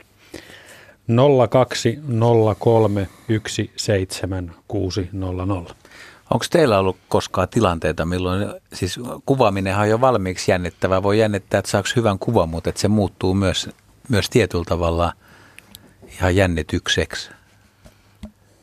Veden alla ollut vaikeuksia tai, no Sami ei ole käärmekuvauksia tehnyt ja Suomessa ei ole niin vaarallisia häm- hämähäkkejäkään, että tarvii ihan hirveästi pelätä, kun Ei näitä hyö- hyönteisiä kyllä tarvitse, että ei ole perhonen potkassu. Mä, mä, mä joudun kyllä häpeäkseni tunnustamaan, että tuota, kun mä jotenkin, jotenkin vähän pelkään käärmeitä. Mä oon yrittänyt vähän siedättää itseäni ja pois oppia siitä, mutta se tuntuu olevan vaikeaa, niin mä olin sitten kuvaamassa rantakäärmeitä käärmeitä siinä veden pinnassa, kun ne ui ja sitten niin, kun mun, mun jota, pään vierestä takaa ui rantakäärme siitä niin kuin senttien päästä mun maskista, niin kyllä mä vähän pelästyin, kun se tuli takaviistosta ja yhtäkkiä, niin, ota, niin yhtäkkiä niin sujahti siitä ohitte, niin kyllä mä pelästyin. Mutta se oli tämmöinen hetkellinen, hetkellinen pelästys ja sitten yhdessä vaiheessa oli myös rantakäärme, kun mulla on semmoiset salaman varret siinä kamerassa, niin se rantakäärme pyörähti niiden salaman var, varsien ympärille ja silloin mä en niinkään pelästänyt, en- enemmän mua harmitti siitä, että mä en pysty kuvaamaan sitä, kun se on siinä niin kuin kamerassa kiinni. Että ei, ei mun, munkaan, mullakaan ei oikein nämä, nämä luontokappaleet on niin kuin harmittomia ja, ja vaarattomia, vaarattomia puutiaista lukuun ottamatta. En kyllä suomalaisia luontokappaleita ihan oikeasti pelkää. Täällä on Oskun kirjoittama pidempi tarina. Minäpä luen sen nyt tässä näin. Se alkaa tervehdyksellä Hei Pekka ja kumppanit. Muistupa mieleeni, kun nuorena luontokuvaajana aloittelin Punaisella merellä. Ensin oli opeteltava jokaisen eri faunan ja lajin käyttäytymistavat. Jokainen laji on oma haasteensa. Piti sukeltaa kameroiden kanssa tuhansia tunteja ennen kuin jälkeä, todellista jälkeä alkoi syntyä. Olin onnen Pekka, että pääsin aloittelemaan veden alaiskuvausurani täysin neitseellisillä vesillä ja sain kaikessa rauhassa ryhtyä useimpien kalojen ystäväksi kalat mannekiineinani. Monia vuosi, vuosikymmenten takaisia otoksia, joita sain kaikessa rauhassa ottaa esim. Ylelle kuvaamaani kalansilmän riutalla sarjaan. Sarjaa olisi lähes mahdoton kuvata enää samalla faunalla. Aina olisi kalansilmä optiikan kulmassa jonkun italialaisen tai venäläisen turistin räpylät vilistämässä. Luontokuvaus täydellisimmillään vaatii luonnon ja faunan täydellistä kunnioittamista ja tuntemista. Ensin kuvasin isoja kavereita ja vuosien saatossa etsin pieniä, uusia, kuvaamattomia, värikkäitä merenötököitä. Saatoin vaeltaa viikkoja kamerani kanssa laukaisematta yhtään ruutua. Tiesin arkistossani olevan jotain jo parempi kuvasuhde ja tausta kyseisestä vedenalaiskaverista. Kehystämättömiä dioja on vieläkin arkistossa tuhansia odottamassa sitä jotain tulevaisuuden päivää skannaukseen. Digiaika antaa paljon kuvaajalle anteeksi. Dia-aikana ei ruutuja tuhlattu, silti kuvamateriaalia tuli tarkankin harkinnan jälkeen liikaa. Eläinmaailmalehteen kuvasin parikymmentä, pari vuosikymmentä. Kaikki ne kuvat tehtiin veden alla, ei tietokonetta kuvana jälki räpyttäen. Lopputulemana Osku toteaa, että luonto ja sen kuvaaminen lähentää meitä jokaista muistamaan luonnon ja sen arvon säilyttämisen tulevienkin sukupolvien katseltavaksi muutenkin kuin meidän vanhojen luontokuvauskonkareiden laukaisemista kuvista. Näin. Missä teidän vanhat diakuvat? No, mulla on yksi semmoinen, semmoinen kansioinen, kansioita, semmoinen metrilevyinen jäljellä, että ne pitäisi nyt sitten sieltä valkkaa parhaiten ja skannata ja hävittää varmaan loput, mutta se on sitten, nämä on näitä hommia, mitä tehdään sitten joskus. Joo, tosiaan mäkin ehdin vedä kuvaa, kuvaa ottamaan, niin ottaa 15 vuotta dialle, että kyllä niitä dioja on kertynyt mullekin aikamoinen määrä ja, ja mulla on sikäli hyvä, hyvä tilanne, että mä oon niistä val, valkanut parhaat ja mulla on, mulla on lippaissa ne niin sanotut parhaat diakuvat, niin ottaa maailman meriltä kyllä, kyllä kohtuullisen hyvin, hyvin tallessa ja kun niihin kun palaa, niin tosiaan palaa niihin hienoihin reissuihin ja niihin valtavan hienoihin luontoelämyksiin ja muistoihin, mitä, mistä nyt on sitten kuitenkin jo aikaa 10 ja 20 vuotta, että sillä lailla ne diat säilyttää, säilyttää kyllä, kyllä arvonsa. Miten te säilytätte digitaalisia kuvia ja minkälaiset varmuuskopiointikuviot teillä on? No mulla on, on, niin on, on erillisellä ulkoisella kovalevyllä, joka on toisessa paikassa. Että se on se perus. Että otan niin kuin eh, ehkä nyt muutaman kuukauden välein tai puolen vuoden välein sitten niin kuin uuden kappaleen ja vie sen pois kotoa. että että kahdessa paikkaa mielellään. Joo, mulla on kanssa niin kaikki kuvat kahdella eri, eri kovalevyllä, mutta toisin kuin Samilla, niin mulla on molemmat kovalevyt kotona, että jos tulipalo tulee, niin voi mennä kaikki kerralla, mutta sitten mä oon kyllä niin kuin näitä joitain kuvia, joista itse eniten tykkään, niin niitä mä oon myös sitten tallettanut pilvipalveluun, että sillä lailla niin kuin niin ota, ihan, ihan niitä rakkaimpia kuvia löytyy sitten kyllä joka tapauksessa aina sieltä pilvipalvelusta, jos, jos vaikka talo palaisi. Kamerakuvaus voisi olla yksi puheenaihe. Tässä myös Team Porvosta kirjoittaa, että, että sanoitte ohjelman alussa, että puhelimellakin saa jotain kuvia. Nykyään puhelimessa on hyvät ominaisuudet, siis kameroissa, että loput on kiinni osaamisesta – Timin puhelin on noin 260 euron hintainen, ei mikään kallis, mutta minusta kuvien laatu on oikein hyvä. Olen kuvannut työkseni myös 6 kertaa 6 järjestelmällä sekä palkkikameralla koruja ja voin sanoa, että kaikkiin pätee samat valokuvauksen perusasiat. Mites tämä kamerakuvaus? Puhelimella siis? Niin. No siis tänä päivänä suurin osa luontokuvista otetaan kamera, ka, kamerakännyköillä, eli sehän on tätä nykyistä valtavirtaa, eli meidän järjestelmäkamerakuvaajat ollaan pieni vähemmistö tänä, tätä nykyä. Sami ja minä me ollaan pieni vähemmistö kaikista luontokuvaista. Ja toki jota näillä kamerakännyköillä saa valtavan hyviä kuvia, että Mua tietysti vanhan, vanhan linjan miehenä niin häiritsee se niin kuin liika automaattisuus, eli mä tykkään itse, itse niin kuin päästä vaikuttamaan niihin kamera, sen niin kuin valokuvauksen niihin kolmeen suureen asiaan, eli aukkoon, valotusaikaan ja, ja objektiivin millimetreihin tai objektiivin niin kuin pituuteen. Ja kun näihin ei pääse, pääse vaikuttamaan, niin se ei niin kuin tavallaan ole mulle, mulle tämmöinen ihana elämys ottaa semmoisella kuvia, mutta toisaalta se on myös kamera, joka on sitten aina mukana, eli kun se hieno tapahtuma ja se hieno tilanne osuu kohdalle, niin sen pystyy sitten ikuistamaan sillä kamera, kamerakännykällä. Mutta kyllä mä niin kuin sanoisin, että kun valokuvauksen perusteet oli noin kolme suuretta, niin, niin, niin jos haluaa niin kuin valokuvauksen saralla niin sanotusti kehittyä kohti aina vaan niin kuin niin ilmaisuvoimaisempia kuvia, niin, niin kyllä nämä kolme asiaa täytyy enemmän tai myöhemmin opetella ja kamerakännykällä se ei ole mahdollista tänä päivänä. Varmasti tulevaisuus tulee olemaan, olemaan kyllä mahdollista.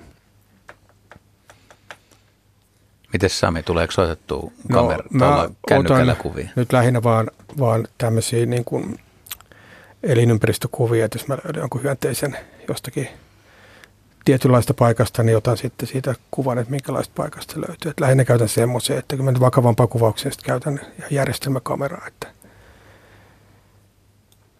että lähinnä tämmöisiä vaan niin maisemakuvia niin kuin otan, otan tämmöisillä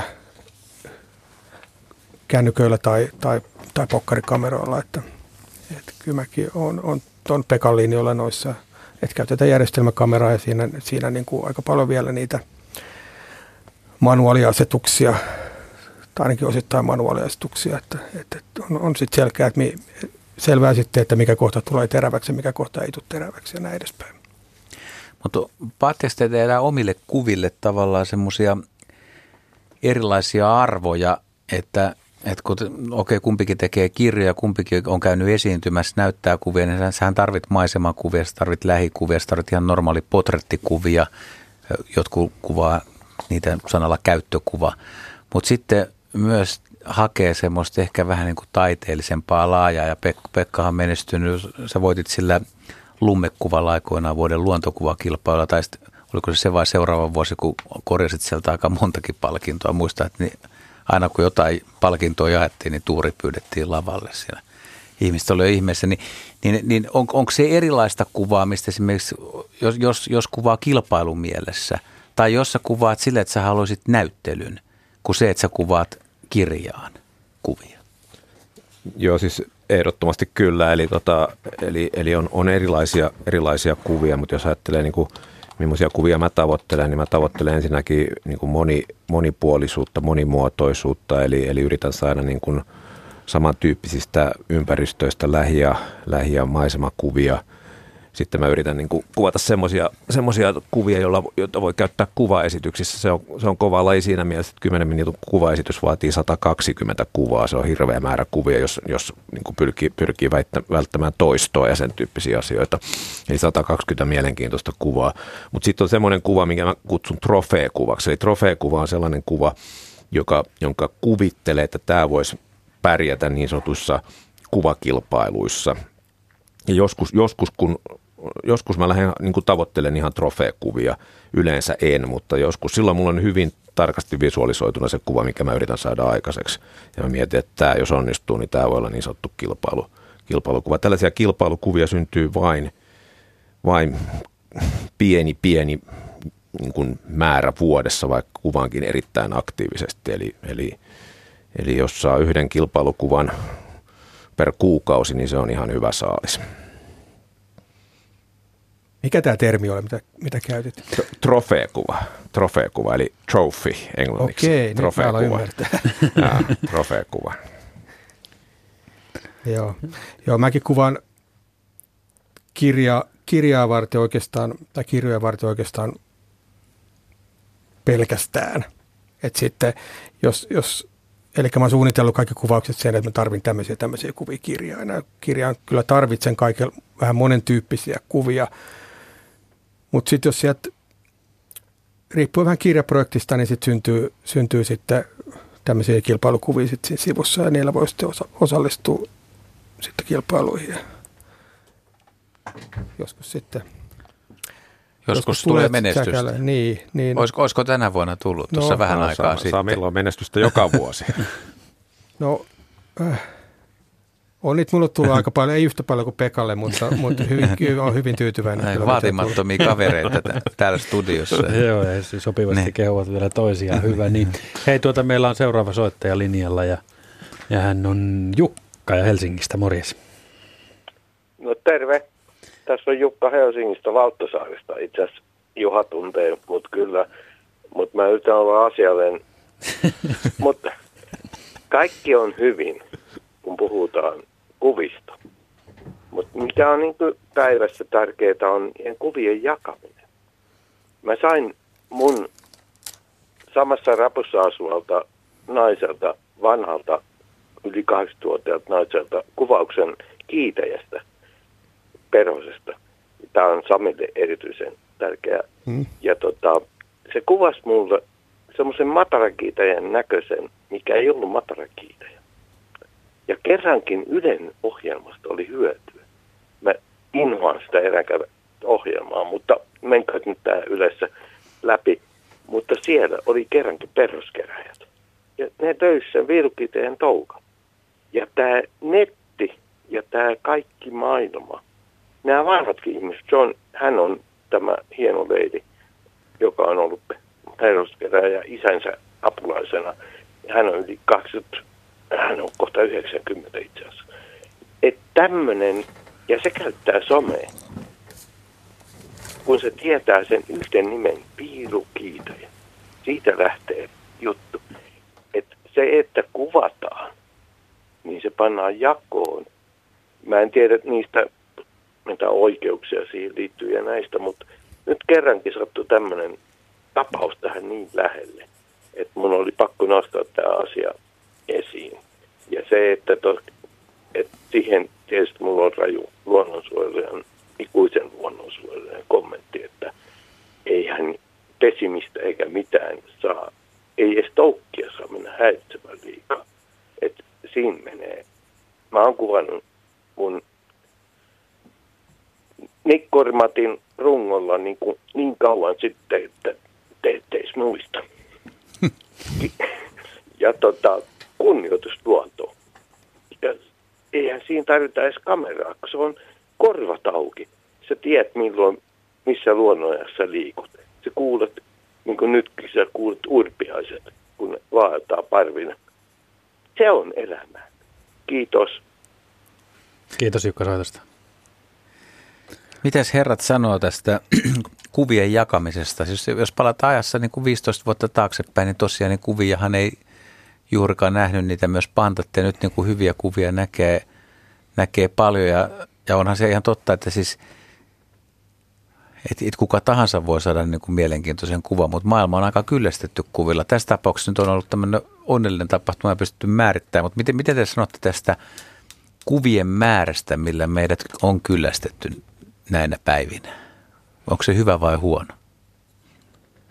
No mun mielestä se on aika nopea katsoa tuolla, nopea kelata, kelata ja musta on hauska katsoa. Ja musta on kiva, kun on on semmoisia ajankohtaisia kuvia ja no, tässä hyönteismaailmassa pystyy tavallaan seuraa, että mitä tapahtuu tapahtuu koko ajan, että mitkä lait on lennossa niin kuin muiden, muiden kuvien kautta. Ja ehkä, ehkä sitten saa, saa niin kuin ajatuksimme sitelle, että voisi nyt tota mennä kuvaamaan. Että kyllä se mun niin kuin kaikilla tavalla hauskaa, hauskaa seurata niitä muiden kuvia ja sitten kommunikoida muiden, muiden kanssa, kanssa aiheesta. Ja, ja se on kuitenkin semmoista, mä näen semmoista hyvin niin kuin positiivista hommaa, niin kuin, että on kiva niin kuin saada hyvää palautetta ja, ja tietysti kannattaa antaakin muille, muille hyvää palautetta, kun on siihen syytä. Ja, et, et mä kyllä niin kuin, ty, niin kuin ty, tykkään tästä kyllä tästä niin kuin,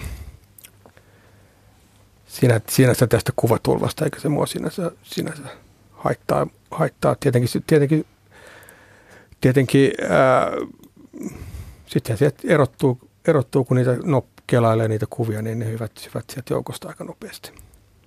Mutta jos sä saat tosi hyvän kuvan, siis semmoisen, että sä itse hätkähdät omaa itse ottamaa kuvaa, niin haluatko laittaa sen heti jakoon vai haluatko sä säästellä sitä kilpailuihin tai johonkin muuhun? Tai esimerkiksi kirjaa, missä tota, voi olla, että sä tiedät, että sulla tulee vuoden päästä kirja ja sitten jos se kuva on jo pyörinyt siellä netissä, niin se on kirjassa joidenkin ihmisten mielestä, niin hei, tämä on nähty, vaikka se on hieno.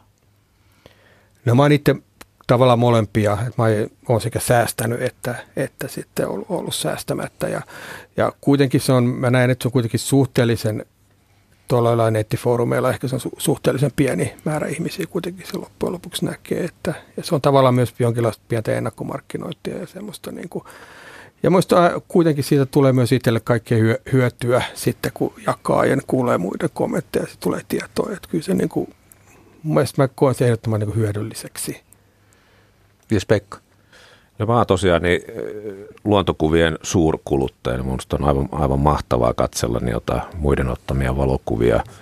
Ja, ja tosiaan niin, ota, se, että nykyään se kuvatulva, niin, tulva, niin kuin mainitsit Juha, niin se on ihan todellinen se kuvatulva. Siis somessahan kuvaa liikkuu – hyvin nopeasti ja kuvahan on siis todellinen tuore tuote, että sehän niin someympyröissä niin vanhenee, kuva vanhenee yhdessä vuorokaudessa, että se, se, se, se niin kuin on tuore tuote, mutta tosiaan niin se ei mua häiritse, että siellä, sieltä niin kuin sitä virtaa selaamalla, niin aina sitten välillä tarttuu joku kuva silmään ja sitten katselee sitä kuvaa ja saa, saa siitä sen nautinnon. Ja toki mä katselen kuvia myös sitä, sillä tavalla, että että mä oon yrittänyt viedä niin kuin pintakuvauksen tekniikoita veden alle, eli mä, kun mä näen jotain pintakuvia, niin mä mietin, että voisiko tässä jotain, mitä voisi soveltaa veden alla. Ja sillä tavalla mä oon saanut muutamia tekniikkoja käyttöön myös vedenaseen kuvaukseen. Mutta sitten ylipäänsä niin yleensä näihin, näihin parhaisiin luontokuviin on taltioitunut se niin kuin luontoelämyksen se tunnelma ja muu vastaava. Ja se, voi, niinku, se on monesti ihan käsin kositkeita. Voi ajatella, että se kuvaaja on kokenut jotain todella hienoa ja, ja haluaa jakaa sen jakaa sen koko maailmalle. Se on, se on, se on niin kuin hyvä, hyvä asia. Mutta sitten vielä mitä tulee tähän kuvien säästämiseen, niin siis kuvia ei missään tapauksessa kannata säästää, eli, eli tota, eikä pantata, se on mun, mun ajatus. Mutta siis mun, mun siis keske, tuo paljon keskeisempi ajatus on niin sanottu julkaisupolitiikka, eli kuinka paljon, kun mä otan, mä otan aika paljon kuvia kuitenkin kaiken kaikkiaan, niin mitä kuvia mä sitten julkaisen, niin mun esimerkiksi Vedenalainen Suomi-sivustolla, niin mä pyrin julkaisemaan siellä vain pienen määrän kuvia sitä kautta, että, että ne kuvat pysyy tuoreina ja että ne kuvat on sellaisia kuvia, joihin mä oon itse itse tyytyväinen. Eli mä en koskaan julkaise gallerioita, mä aina julkaisen, jos mä julkaisen jotain somessa, niin mä julkaisen aina vain yhden kuvan, jotta se kuva, jotta ne rinnakkaiskuvat tai muut kuvat siinä galleriassa ei kilpaile sen yhden kuvan kanssa. Tämä on mun julkaisupolitiikka. Yksi kuva kerrallaan ja niukasti. Siinä oli Pekka Tuurilla ihan selkeä linjanveto tähän asiaan. Suursukeltajan kysymystä hieman mukaillen. Mitä mieltä olette vuoden luontokuvasta talvea odottamassa? Oliko se nyt sitten? Talven odotus. Talven odotus, Ville Heikkisen kuva.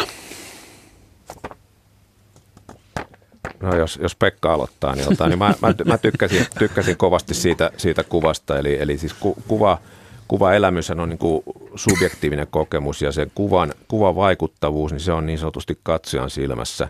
Ja täytyy muistaa, että jokaisen kuvan tärkein kuluttaja on kuvaaja itse. Eli, eli se kuvan, kuvan arvo on aina suurin sille kuvalle itselleen. Eli jos, jos kuvaaja itse saa omasta mielestään – hyvän kuvan, johon kuva itse on tyytyväinen, niin se on jo hyvin pitkälti niin kuin se riittävä. Sitten jos muut tykkää siitä, niin se on vaan pelkkää bonusta. Mutta kun mä nyt on vaan niin kuin tässä tapauksessa kuvan katsoja, kun valitettavasti kysymys ei ollut mun kuvasta, niin, otta, niin, niin, niin Tällä kertaa. Mä, mä, mä, tykkäsin siitä kuvasta kovasti, koska siinä oli niin kuin mieletön kontrasti valkoinen, valkoinen kärppäjä, niin ottaa ihan täysin, täysin musta maa. Sitten tietysti kun mä tiedän, että kysymys on tuommoisesta vikkelästä, vaikeasti kuvattavasta pieni nisäkkäästä, mä tiedän, että sen kuvaaminen on vaikeaa. Sinänsä välttämättä hyvä kuva ei edellytä sitä, että sen kuvan saaminen olisi jotenkin erityisen vaikeaa. Mutta kyllä sen lisää niin kuin sen kuvan arvo, että se oli vaikeasti saatavissa. Se oli myös niin kuin tuore kuva, tuommoisia ei ole aikaisemmin mun silmiin sattunut missään. Ja, tota, ja, ja näki selvästi, että se ei ollut niin sanottu sattumaotos, että se on varmasti ollut pitkän – pitkän työn tulos ja sitten niin saattoi myöhemmin lukea vuoden luontokuvakirjasta, että näinhän oli, että kyseinen kuva oli vuosia kuvannut, kuvannut näitä kärppiä siinä pihallaan. Eli, eli kyllä se oli mulle mieluisa voittajakuva. Joo, kyllä, niin. kyllä mäkin tykkään siitä kuvasta ja, ja se on ehkä semmoinen, että, että se niin kuin ihan ensisilmäyksellä – mulle olisi niin kuin, niin kuin rävähtänyt, että tuossa on niin kuin joku voittajakuva ja näin edespäin, mutta, mutta se on ehkä semmoinen, että pitää, pitää niin kuin vähän, vähän niin kuin pureskella sitä ja ehkä se on vaan hyväkin, että ei ole niin kuin sit ihan, ihan, niin, ihan helposti suora, suoraan, suoraan hetkessä käytetty ja näin edespäin. Et siinä on varmaan sen kuva se, että siinä on niin kuin riittävä tämmöinen uutuusarvo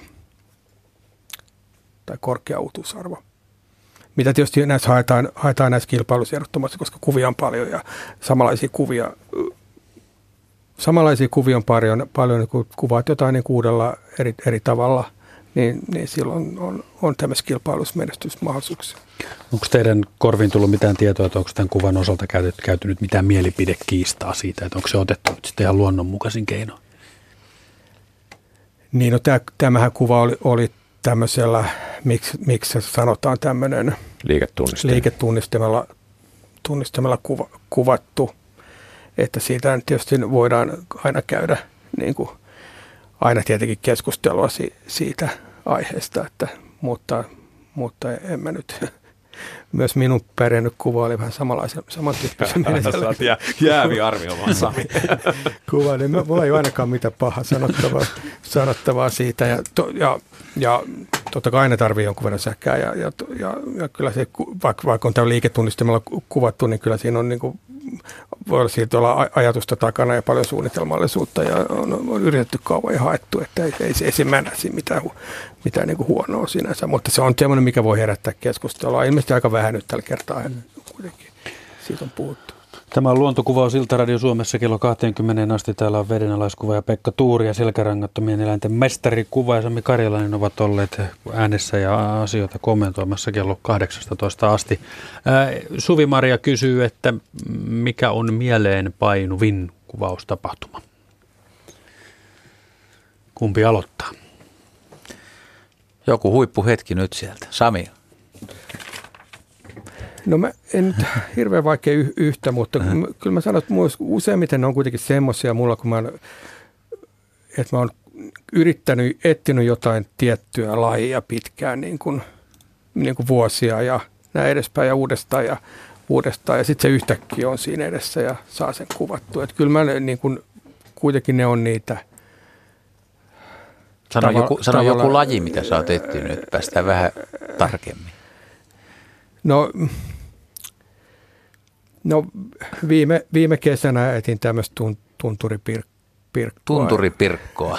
Sitten on etsinyt, no, sitten tämmöistä tuntrakieltokorentoa, mikä on yksi, yksi hieno kokemus. Nämä on, nämä on, nämä on molemmat kyllä tämmöisiä Lapin, Lapin, Lapin lajeja, mutta, mutta tota, kyllä, kyllä ne on, tietenkin se, että kyllä joskus, joskus näkee jo niin kuin näyttöruudulta, että nyt tuli se hyvä kuva, on se tietysti aina, aina – että jotkut, jotkut kuvat, itse asiassa jotkut ehkä parhaimmat kuvat toimii, toimii kaikissa koossa, että näkee jo sieltä pieneltä kameran takanäytöltä, että nyt tuli hyvä kuva. Tuleeko sulle Pekka mieleen jotain huippuhetkeä niistä kaikista kolmesta sadasta? No niitä on kyllä ollut useita, että ne otan, mutta tota, ehkä nyt sieltä voi nostaa yhden erikseen. Tämä oli toissa talvena, kun olin, tota, olin ystävini kanssa niin Norjassa, niin tammikuussa Kaamoksen aikaan Tromsan seudulla ja sinne on nyt sitten silliparvien mukana tullut näitä miekkavalaita ja ryhävalaita vuonoihin tai niiden vuonojen su, suulle, suulle. Ja me nähtiin sitten, me oltiin kumiveneellä liikkeelle, nähtiin, nähtiin paljon ryhävalaita ja myös sitten ne ota miekkavalaita. Ja, ja sitten niin olin snorkkeloimassa vedessä ja, ja siinä oli sitten kaksi, kaksi ryhävalasta kellu siinä pinnalla. Ja ne tietysti sillä kaikuluotaimellaan näkivät kaiussa, että sieltä se Pekka tulee, että pelottava, pelottava 80 plus kiloinen, niin, ota, niin pelottava peto on tulossa kohti heitä ja he painavat vain 15 tonnia, että, että varmasti siirrytään alta pois. Ja sitten kun siitä ryhävalas lähti mun edestä ja se kylkievä, se on semmoinen pitkä kuin mikä, semmoinen ohut, ohut kapea se kylkievä ja, ja hyvin valkoinen, niin kun se sujahti siitä suoraan mun nenän edestä se kylkievä, niin, ja kun ne lähtevät, kun, kun tota, tanssijat eleettömästi, vaivattomasti, mutta silti niin nopeasti, että snorkkeli-ihminen ei pääse mihinkään, ei pääse niihin nopeuksiin lähellekään, niin kyllä se oli semmoinen e- elähdyttävä hieno, hieno elämys, että meinasi ihan sydän pysähtyä, kun katso, kun ne siitä, siitä, siitä lähtivät, lähtivät ja ne ota, ja se 15 tonnin vaivattomuus siellä vedessä niin on ihan uskomatonta, uskomatonta. Ja kun tietää vielä, että ne on tankkaamassa itseään sitten, niin ottaa niin kuin Atlantin ylitystä varten 5000 kilometriä pitää mennä sinne, sinne niin Karibialle lisääntymään ja, ja naaraat menee sinne synnyttämään ja sitten tulee takaisin ja sillä matkalla ne ei syö mitään, niin, niin, niin, niin ne oli tankkaamassa sille ja siellä Norjassa sitten 10 000 kilometrin niin vaellusta varten, niin kyllä se, kyllä se oli huippuhetki. Tuosta liikkeen vaivattomuudesta ja tanssijan liikekielestä tuli mieleen Juha Laaksonen, tota, sinun pikkujoulumuuvit, mutta puhutaan niistä joskus toiste. Juha, sun, sä, sinun kuviakin on julkaistu muutama tuhat, pari tuhatta noin suunnilleen. Mikä sulla on? Ai, ai hieno hetki. Niin. Voi ei. En mä yhtään valmistautunut tähän. Mikäkään olisi ollut Musta, musta on ollut tänä, siis tänä kesänä ollut aika ma- hienoja hetkiä ihan noiden tota, sanotaan horsmakiita ja mäntykiitäjän kuvaaminen siis ihan pimeässä yössä fikkarilla, niin tota, laitettiin tämmöisiä syöttinesteitä puunrungolle ja, ja tota, kun ne perhoset, yöperhoset kiiteät tulee yöllä ja kuuluu kauhean hurina. Se hurina näänne on jo hieno semmoisessa kesäyössä ja sitten jär, jär, järvellä niin kuin kuikka huutaa siellä taustalla ja sitten sä, sit sä fikkarilla katot sitä valossa ja näet esimerkiksi horsmakiitäjän, kun se on tota vaalean punainen, semmoinen pienen porsaan näköinen ja kauhea hurina siinä ja sitten sit sohit sillä kameralla. Mä en ole yhtä, yhtä tuota valveutunut kuin nämä herrat ja ammattitaitoinen, mutta mä annan mennä vaan sinne ja katsot, jos joku kuva onnistuu. Ja sitten kun se ruudulta näet, että toihan on, tai niin kuin siinä nopeasti, että melko tarkka, niin ne on ollut aika, aika tämmöisiä viime ajan hienoja hetkiä. Ja siis kuvaamisen on kivaa se, että voi, voi yrittää erilaisia kuvia ja pääsee kuvaamaan Mä, mä, mä tykkään, että mä oon vähän niin kuin kerännyt myös lajeja, suomalaisia lajeja. Mä oon kuvannut ihan puolimäärätietoisesti, että mahdollisimman monta lajia Suomen luonnossa. Että vaikka mä en ole tämmöinen keräilijätyyppi, niin siinä mä oon ehkä vähän koukussa. Joo, ja Jukka Helsingistä, joka meille aikaisemmin soitti, sanu, haluaa vielä lisätä, että kuvien merkitys on juuri siinä, että se helpottaa ja edistää myös tutkimusta. Tässä on minuutti aikaa sitten, kello on 20 ja, ja, ja luontokuvaus on siltä osin tänään käsitelty. M- mitäs viimeiseksi ennen kuin uutiset tulevat. Motto, Pekan motto. Suosittelen kaikille, että lähtevät kuvaamaan lähiluontoa.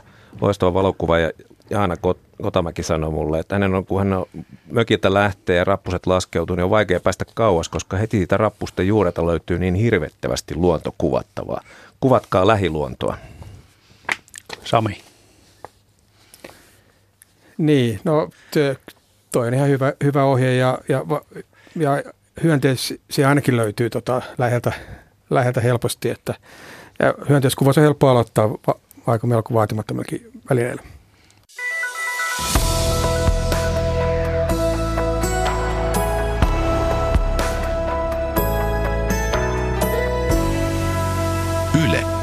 Radio Suomi.